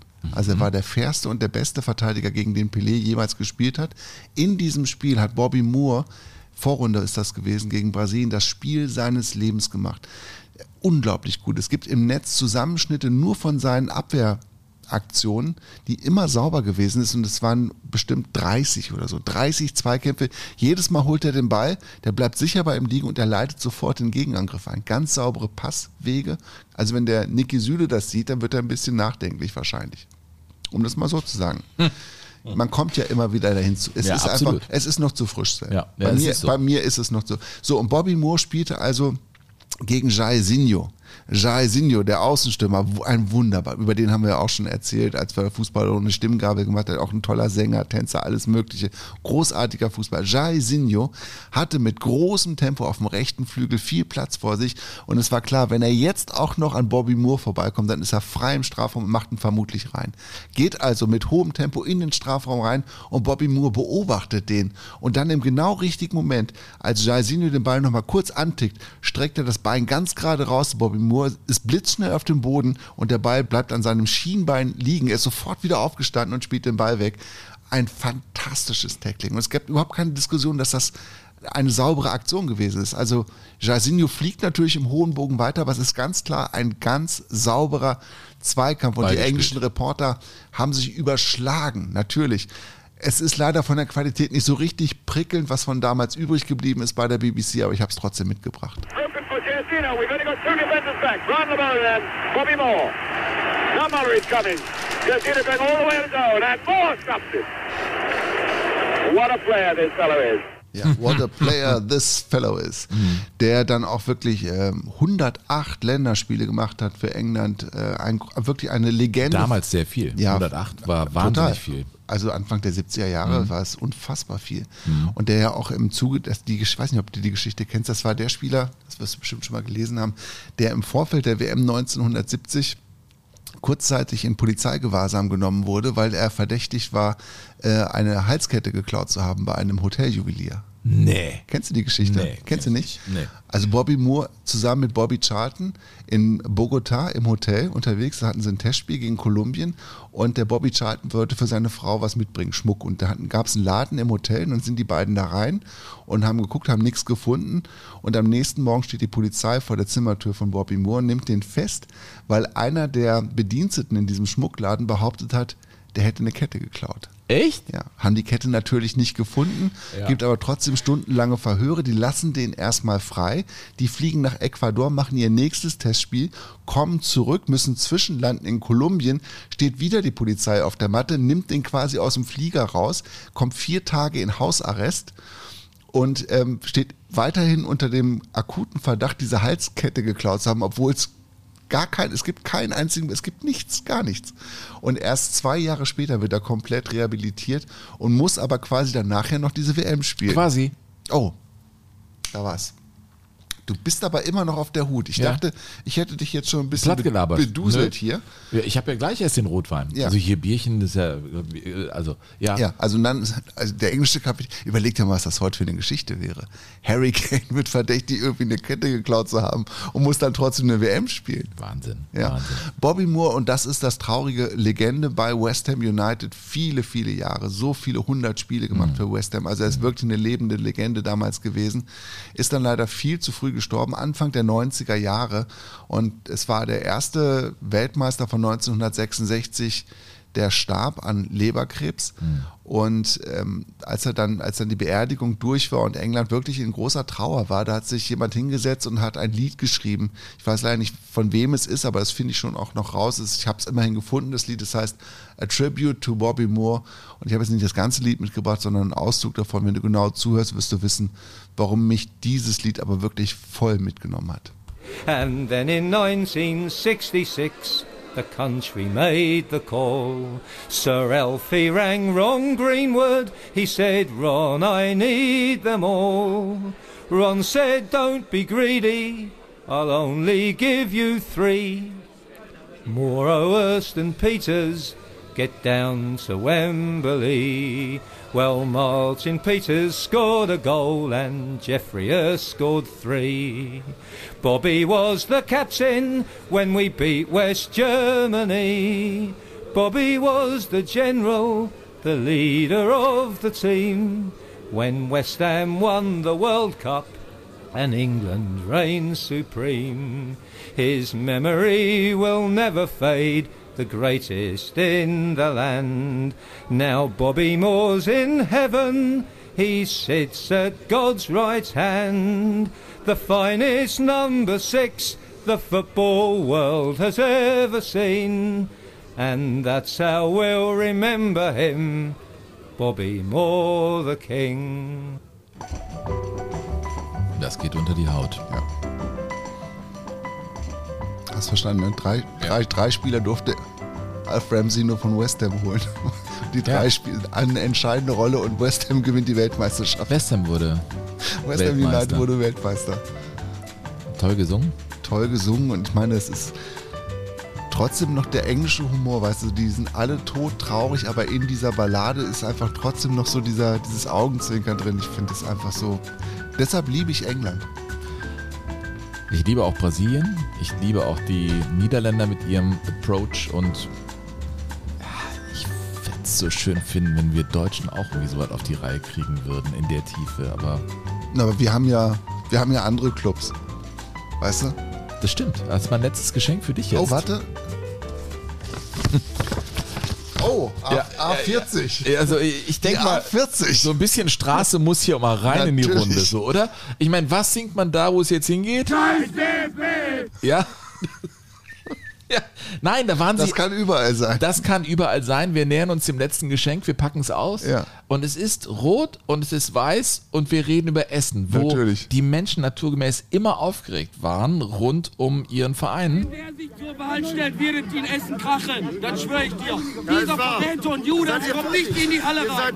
Niemals. So, ja, das. Um wen ich- ging's denn da? Nein, jetzt drehe ich mal ein bisschen am Ja. Weihnachtsbaum hier. So, worum geht's denn hier eigentlich? Es geht um den Vorstand, ums Präsidium. Wir sind im Jahr 1993. Warum komme ich drauf? Ich habe es gesagt über Wolfgang Frank. Okay. Der war nämlich, ich habe das Buch gelesen in Katar und deswegen wollte ich dieses äh, Geschenk hier auspacken. In dem Buch las ich, dass Rot-Weiß Essen ja die Lizenz entzogen bekam in dieser Saison 93, 94 und es war klar, die steigen ab aus der zweiten Liga. Ja, die hatten mit Jürgen Röber wieder den Aufstieg geschafft. Röber war gegangen Richtung VfB Stuttgart, der große Essener. Ähm, und dann hat eben Wolfgang Frank die Scherben zusammengekehrt. Und da waren riesen Aufregungen natürlich im Verein. Äh, ein Vorstand sagte zum Beispiel hier live vor Kameras. Ich werde jetzt in dieser Minute zurücktreten von meinem Posten. Glauben Sie nicht, dass vor dem ständigen neutralen Schiedsgericht der Verein noch eine Chance hat? Ich glaube nicht. Ich glaube an gar nichts mehr im Moment. Ich glaube nur an Gott. Das habe ich immer geglaubt. Aber hier sieht man, dass nur Menschen am Werk waren. Und das muss ich Ihnen ganz deutlich sagen. Hier haben Menschen geurteilt, hier haben Menschen über eine ganze Region geurteilt, was für mich unverständlich ist. Ja, das war der DFB, der die Lizenz entzogen hat. Worum ging es? Es ging darum, dass die Essener äh, nicht alles angegeben hatten, was sie brauchten, um die Lizenz zu bekommen. Und dann haben sie es dann zugegeben, dass da noch äh, so äh, eben Dinge nachgelegt werden müssen. Und dann sagte der DFB, so geht es nicht. Und daraufhin sind die Fans auf die Barrikaden gegangen nach dem Motto, hör mal, wie blöd seid ihr denn, dass ihr es von alleine sagt? Und dann sagten, ja, wenn wir es nicht gesagt hätten, wäre es später rausgekommen. Also es ging halt drunter und drüber an der Hafenstraße und mitten in diesem Chaos. Der Typ, der Wolfgang Frank hieß, in der Schweiz wohnte, der ein, glaube ich, ein Eigenbrötler war. Er war ja der geistige Vater von Jürgen Klopp, Ja. der nie in der ersten Liga trainiert und er war deswegen, ich wollte ihn unbedingt auch mal hören, wie der so klang. Was sagte der denn in diesem Chaos in Essen? Wir haben sehr gut gespielt, waren sehr aggressiv im Zweikampf und haben, glaube ich, gezeigt, dass, dass äh, wir eine Mannschaft sind. Leider hat es dann nicht gereicht und jetzt hoffen wir einfach und- auf den Dienstag und da werden wir nochmal alles mobilisieren, um ins Finale zu kommen. Ja, das war nach einer Niederlage gegen den VfL Bochum, als längst schon klar war, dass Essen abgestiegen war, aber man war noch im DFB-Pokal. Und man spielte im Halbfinale des DFB-Pokals, Bayern München war rausgeflogen, gegen Dynamo Dresden. Das waren selige Zeiten, ja, Ja. viel früher. Ähm, stell dir mal vor, ein DFB-Pokal-Halbfinale zwischen Rot-Weiß Essen und TB Berlin. Tennis Borussia? Ja. Ja, original. Und das hat dann tatsächlich äh, Rot-Weiß Essen gewonnen und zog ein in das DFB-Pokalfinale. Du erinnerst dich an Richard von Weizsäcker, der da saß. 30.000 Essener Fans waren da hingekommen. Wir müssen, Leute, dass wir mit Essen nochmal was machen im nächsten Jahr, das ist ja ganz klar. Ob wir da einen Live-Auftritt machen oder ob wir mal eine Folge Rot-Weiß Essen äh, nennen, das ist klar. Das ist unser Versprechen für das nächste Jahr, oder? Ja, das kann man so bei- sagen. Das, das können wir wirklich so sagen. Jedenfalls spielte dann Wolfgang Frank mit diesen Essenern im Olympiastadion im DFB-Pokalfinale. Mhm. Lizenz entzogen. Ich finde das total. Und er ist übrigens dann auch geblieben. Ein weiteres Jahr ist dann ja runter in die dritte Liga und ist knapp am Aufstieg vorbeigeschrammt. Und dann war seine Zeit als Trainer da in Essen vorbei. Wie schaffst du es denn, wenn du, ich meine, du bist doch von, von tiefster Verzweiflung und, und Aussichtslosigkeit bist du doch bis ins Mark geschüttelt Ja. und musst dich trotzdem irgendwie noch auf die Fußballspiele konzentrieren. Ja, die hatten natürlich aber auch äh, wichtige Fürsprecher, die natürlich. Äh, Das wäre ja so, Sven, als wenn du Samstag für Samstag ins Studio gehen würdest und müsstest eine Sendung moderieren, die gar nicht ausgestrahlt wird. Ungefähr so, ja, natürlich, weil du wusstest, es ist eh egal, was wir hier spielen. Äh, ja, Ja. äh, sie haben übrigens die Lizenz entzogen bekommen. Das war, glaube ich, im November 93. Da war klar, okay, äh, ihr seid raus. Da waren sie auf äh, Platz 7 äh, der Tabelle. Und fortan waren natürlich alle Spiele gegen sie gewertet, aber sie haben bis zum Ende mitgespielt und spielten dann eben, das finde ich ist das Kuriose, dieses DFB-Pokalfinale gegen Werder Bremen. Und Werder Bremen holte zwar den vierten Titel in Folge, das war ja unglaublich eigentlich. Ne? Die waren ja Pokalsieger, Europapokalsieger, der Pokalsieger, Äh, dann waren sie deutscher Meister und im vierten Jahr unter Otto Rehagel in Folge holten sie diesen Titel im Olympiastadion. Aber einer, der da spielte in den Reihen der Bremer, den, den wirst du sofort erkennen, war Mario Basler. Mario Basler hatte ja auch eine Essener Vergangenheit. Der spielt Mhm. ja auch bei Rot-Weiß Essen, ging dann zu Hertha BSC und spielte dann in diesem Olympiastadion ein für ihn total schlechtes Finale. Er wurde ausgewechselt und er war der Einzige, der äh, dann bei der Siegerehrung, als Richard von Weizsäcker den Pokal da übergab, da in neutralen Klamotten und Ballonseideanzug hochging und nicht im Trikot, weil er so sauer war. Echt? Ja, der hat sich richtig gehend äh, da gehen lassen. Der war der war fertig und er sagte nach dem Spiel, Sind Sie vielleicht ein bisschen enttäuscht, dass die Berliner nicht so ganz zufrieden mit Ihnen sind? Ich weiß es ja nicht.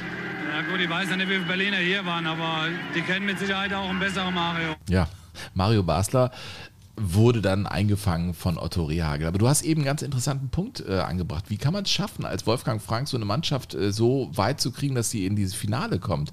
Da gab es halt einen großen Schulterschluss. Man muss sich vorstellen, damals war zum Beispiel Johannes Raum Ministerpräsident von Nordrhein-Westfalen und der hat sich massiv für Rot-Weiß Essen stark gemacht und eingesetzt und wollte, dass das äh, gelingt mit der Lizenz oder der Anwalt der Essener war kein geringerer als Rainer Traubal. Den wirst du kennen. Der war ja Ja, irgendwie. äh, der hat ja immer die verzweifelten Missionen. der war ja auch ganz kurz. Justizminister in Nordrhein-Westfalen. äh, und äh, in der Tat, ne, das, das, war, das war halt Rot-Weiß Essen. Der hat auch mal eine Studienschrift gemacht über den Bundesliga-Skandal über Schalke 04 tatsächlich. Ehrlich? Ja.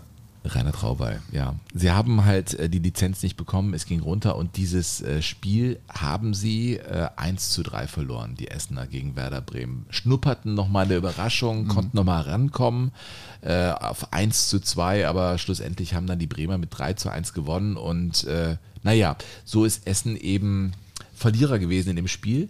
Aber das führt mich so zu meinem Schlussgedanken am Ende dieses Jahres hier in Jogo Bonito, warum ich solche Vereine wie Rot-Weiß Essen so toll finde, weil du triffst da auch Menschen, die, finde ich, einen guten Umgang mit dem Leben haben. Die haben ja, also die sind krisenerprobt. Also die wirft so schnell nichts aus der Bahn. Einer wurde am Tag, nachdem sie gescheitert waren, gefragt, ja, wie ist denn das hier? Happy End. Es hat ja kein Happy End gegeben, oder für euch? Happy End, was ist das denn? Ein glücklichen Ende. Ach sicher, Hauptsache wir haben ein schönes Spiel gesehen. Ich meine, man hatte von vornherein gesagt, die Bremer ist der Favorit und die Roten haben gekämpft, das ist die Hauptsache. Und morgen am Kennedy Platz sollen sie würdigen Empfang kriegen. Oder? Happy End? Was ist das denn? Kenn ich nicht. Dann weißt du, du bist bei Rot-Weiß Essen. Ist das nicht ein geiler Verein? Ja, Happy End. Ja, Helmut Rahn wohnte zu der Zeit noch mit seiner Frau Gerti in Essen-Frohnhausen in einer 70 Quadratmeter Bude und verfolgte das. Der große Essener Helmut Rahn. Über Helmut Rahn kannst du auch, kannst du auch einen eigenen Podcast machen. Eigentlich ja, ne? Ja, das ist einfach. Das sind einfach große, große, große Biografien. Aber Sven. Kleine Perle noch, ne? Ja. Jetzt ist Schluss für dieses Jahr. Es ist Schluss für dieses Jahr. Das war's jetzt. Das war die Bescherung. Das ist ja immer so dieser. Ja, können wir uns eigentlich nochmal zuprosten? Dann geht's gleich zu den Familien. Mhm. Wird gefeiert und wir sehen uns im neuen Jahr wieder. Ich hoffe, ich breche mir keine Knochen im Skiurlaub. Was machst du beim Jahreswechsel? Äh, wir fahren nach Rügen. Schau mal, da sind wir ja im Geiste zumindest vereint und sehen uns dann im neuen Jahr wieder. Liebe Leute, es war uns nicht einerlei. Ähm, wenn ihr Lust habt, in den Club de Jugadores äh, mit einzutreten, äh, vielleicht schaffen wir dieses 2%-Ziel, ja? ähm, dann kommt zu jogo-bonito.de, da stehen alle Infos, PayPal, Kreditkarte oder auch Überweisungen. In den Shownotes steht auch alles, was ihr braucht. Und äh, jede und jeder, der spendet, äh, wird natürlich namentlich in den Shownotes erwähnt. Die Mühe mache ich mir sehr gerne. Dann könnt ihr eure Namen da lesen und wir danken euch ganz herzlich. Wünschen euch wirklich ganz tolle, besinnliche Tage. Macht euch nicht zu viele Sorgen. Also um das nochmal aufzugreifen, was ich eben gesagt habe. Ja. Ähm, Macht euch lieber Hoffnung. Macht euch Hoffnung für das kommende Jahr und auch im deutschen Fußball werden Dinge sicherlich auch mal wieder anders. Ja. Und wenn nicht, machen wir weiter Sven, mit hab- Jogo Bonito. Du kannst noch einmal zugreifen. Ich habe hier auf meinem kleinen Pralinenteller, auf Hast meinem kleinen einen? Ah. Weihnachtsteller habe ich noch die deutsche Praline. Das deutsche Bonbon. Mm. Sauerkirsche. Ja. Ähm, Verbunden mit, mit, ja, mit meiner Hoffnung fürs nächste Jahr. Meine ich ganz ernst. Auch wenn es vielleicht ein bisschen ungewöhnlich klingt, das Lied. Das sind die deutschen Hooligans, die bei dieser Aktion mitgemacht haben. Aber das, was sie singen, finde ich gut. Wie sie es singen, kann man so oder so finden. Aber danach sagen wir uns noch Tschüss, oder? Selbstverständlich. Ja, okay. Ach, du Scheiße. Ist das Nicole? Das hört man doch, dass es Nicole ist. Die fand ich übrigens nicht so scharf wie Ramona. Nee, Romina. Romina. Wer war denn Ramona? Wer war denn Ramona? Oder Nora. Die laufen durch so, ein, so eine Treppe runter zur U-Bahn in diesem Video. Mhm.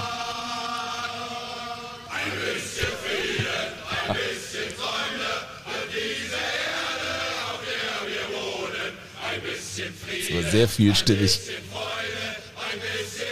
Es kommt auf die Botschaft an, Sven. Ein bisschen Frieden, ein bisschen Träumen und lass die Menschen nicht so aufheimen. Ein bisschen Frieden, ein bisschen Liebe, dass ich die Hoffnung in der verliert. Jetzt kommt der Kanon gleich.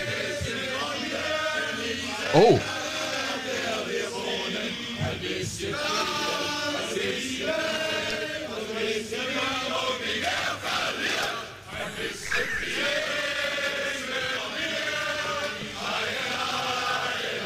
Das ist geil. Oder? Ich finde es super. Jetzt gehen sie weg. Aber die sehen irgendwie das helle Licht der Sonne durch trübe Wolken. Die Ja. sind positiv, die Jungs. Es, du, es, ich finde, die Botschaft ist die richtige. Und in diesem Sinne, liebe Freunde von Jogo Bonito, lieber Sven, euch allen, dir auch Sven, frohe Weihnachten und einen vielversprechenden Start ins neue Jahr. Wünsche ich dir auch wirklich von Herzen. Kommen wir in das Alter, wo wir uns Gesundheit wünschen? Ja, schon, oder? Ja, das ist bei mir immer inbegriffen. Ja, ne? Ja, ernsthaft. Ich wünsche äh, dir und deiner Familie und euch da draußen auch wirklich ähm, nur das Beste. Wir hören uns im neuen Jahr. Kommt in den Club de Jugadores und wir machen uns eine wunderbare Rutsche 2023. Tschüss, Burkhard. Tschüss, Sven. Jogo Bonito. Das schöne Spiel. Der Fußball-Podcast mit Sven Pistor und Burkhard Hupe.